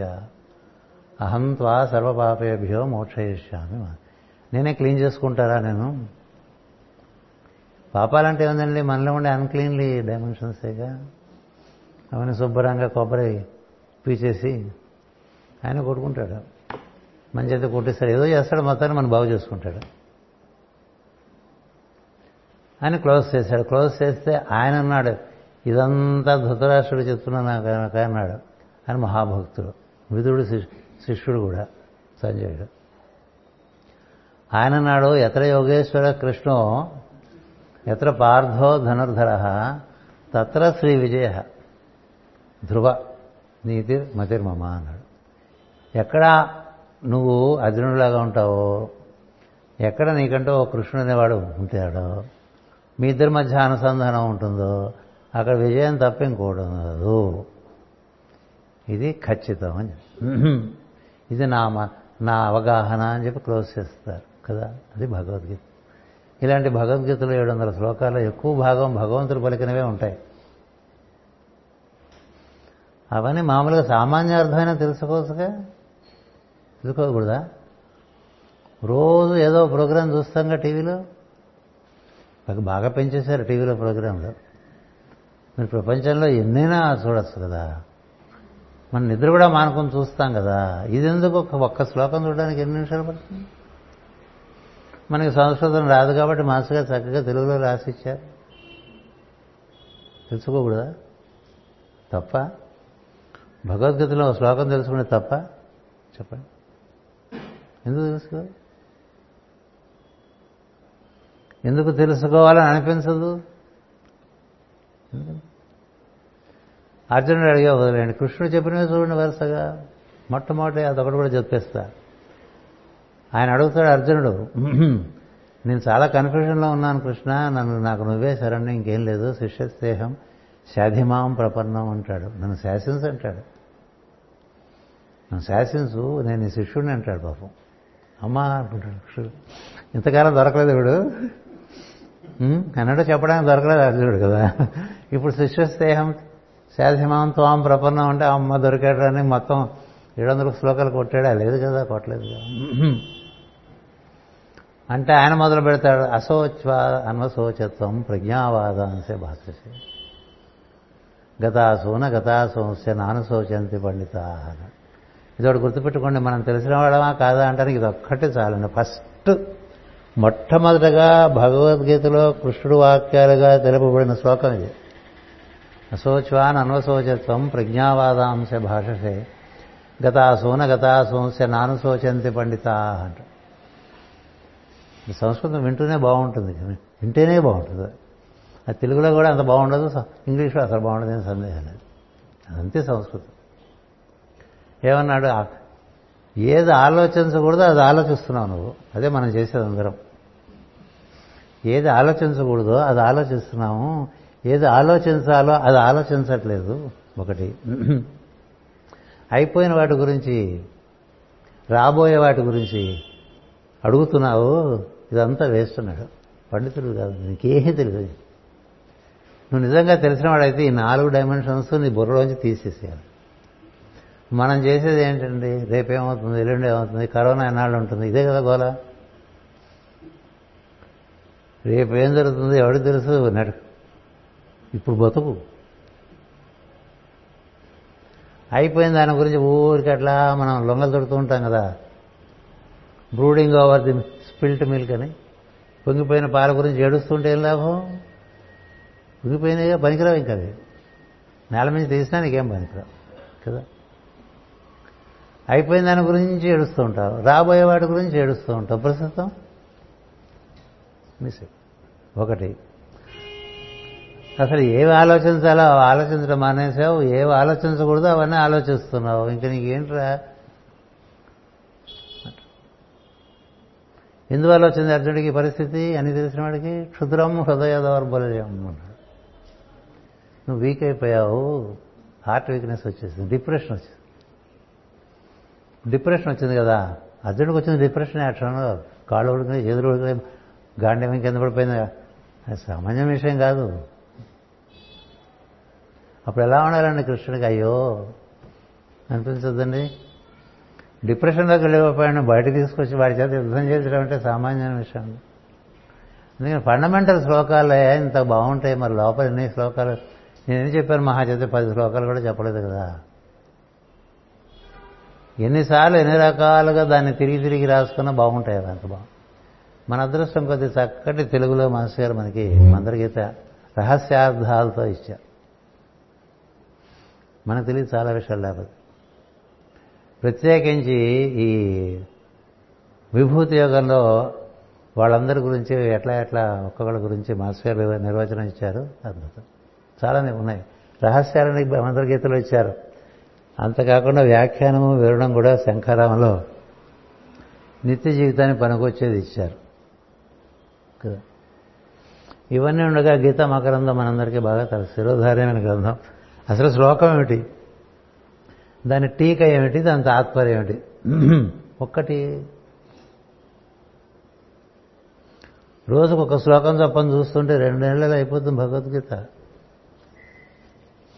భగవద్గీత చదవాలి భగవద్గీత చదవాలి భగవద్గీత చదవాలని ముప్పై నలభై ఏళ్ళు అయిపోయి భగవద్గీత చదవకుండా ఉండిపోయాం కదా. అదేంటిది? అంటే ఫండమెంటల్ అంటే మొత్తం పరమ గురువులే పూజనీయమైన స్థానంలో పెట్టిన గ్రంథం మనం అట్ట కూడా తిరగపోతే భగవద్గీత మనం ఇంత ఇంత బుక్కులు కూడా పాపం వేసిచ్చారండి అందరూ. కదా. ఏదో ఒకటి జేబులో పెట్టుకుని నేను మొట్టమొదటిసారి భగవద్గీత తెరిచినప్పుడు మయాసక్త మన పార్థ అనసు అమ్మ. నా ఎందు ఆసక్తి కలిగిన మనసు గలవాడవే ఉండమన్నాడు. రెండు సార్లు ఇంకేం కావాలి? కదా?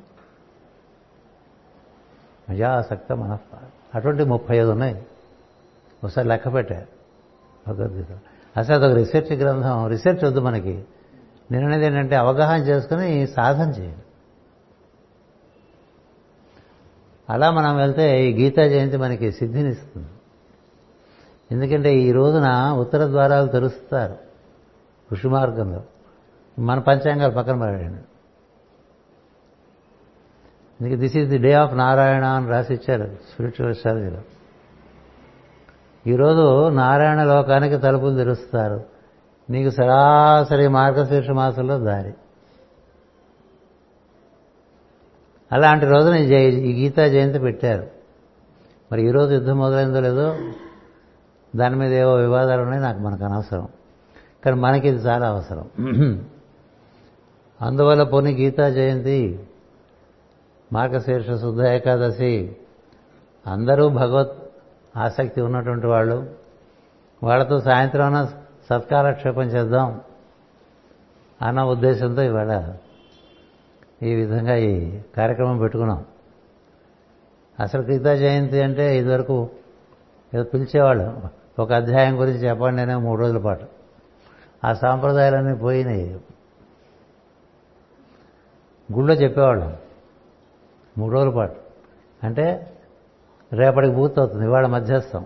నిన్న మొదలై ఇవాళ జరిగి రేపు జరిగి. ఆ జగన్నాథ స్వామి కోవిల్ అని విశాఖపట్నంలో మెయిన్ రోడ్లో ఉండేది. అక్కడ గీతా జయంతి ఉత్సవాలు జరిగాయి.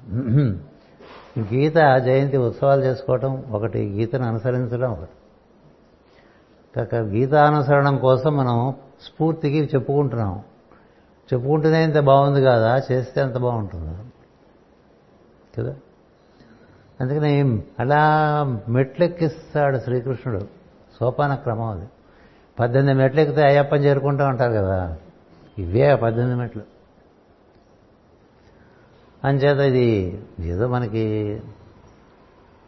ఇదొక సంస్కారం మనలో ఉండటం వల్ల మన గీత అంటే ఇష్టం కృష్ణుడు అంటే ఇష్టం ఈ మార్గం అంటే దైవాన్ని చేరుకునే మార్గం అంటే ఇష్టం. అంచేత ఈ కార్యక్రమం ఇలా నిర్వర్తించుకున్నాం? నందో రాజా భవిష్యతి అన్నారంటే ముందేం జరుగుతుందో తర్వాత స్వస్తి ప్రజాభ్య పరిపాలయంతాం. న్యాయేన మార్గేణ మహీమహేషా. గోబ్రాహ్మణేభ్య శుభమస్తు నిత్యం. లోకా సమస్త సుఖినో భవంతు. లోకా సమస్త సుఖినో భవంతు. లోకా సమస్త సుఖినో భవంతు. ఓం శాంతి శాంతి శాంతి.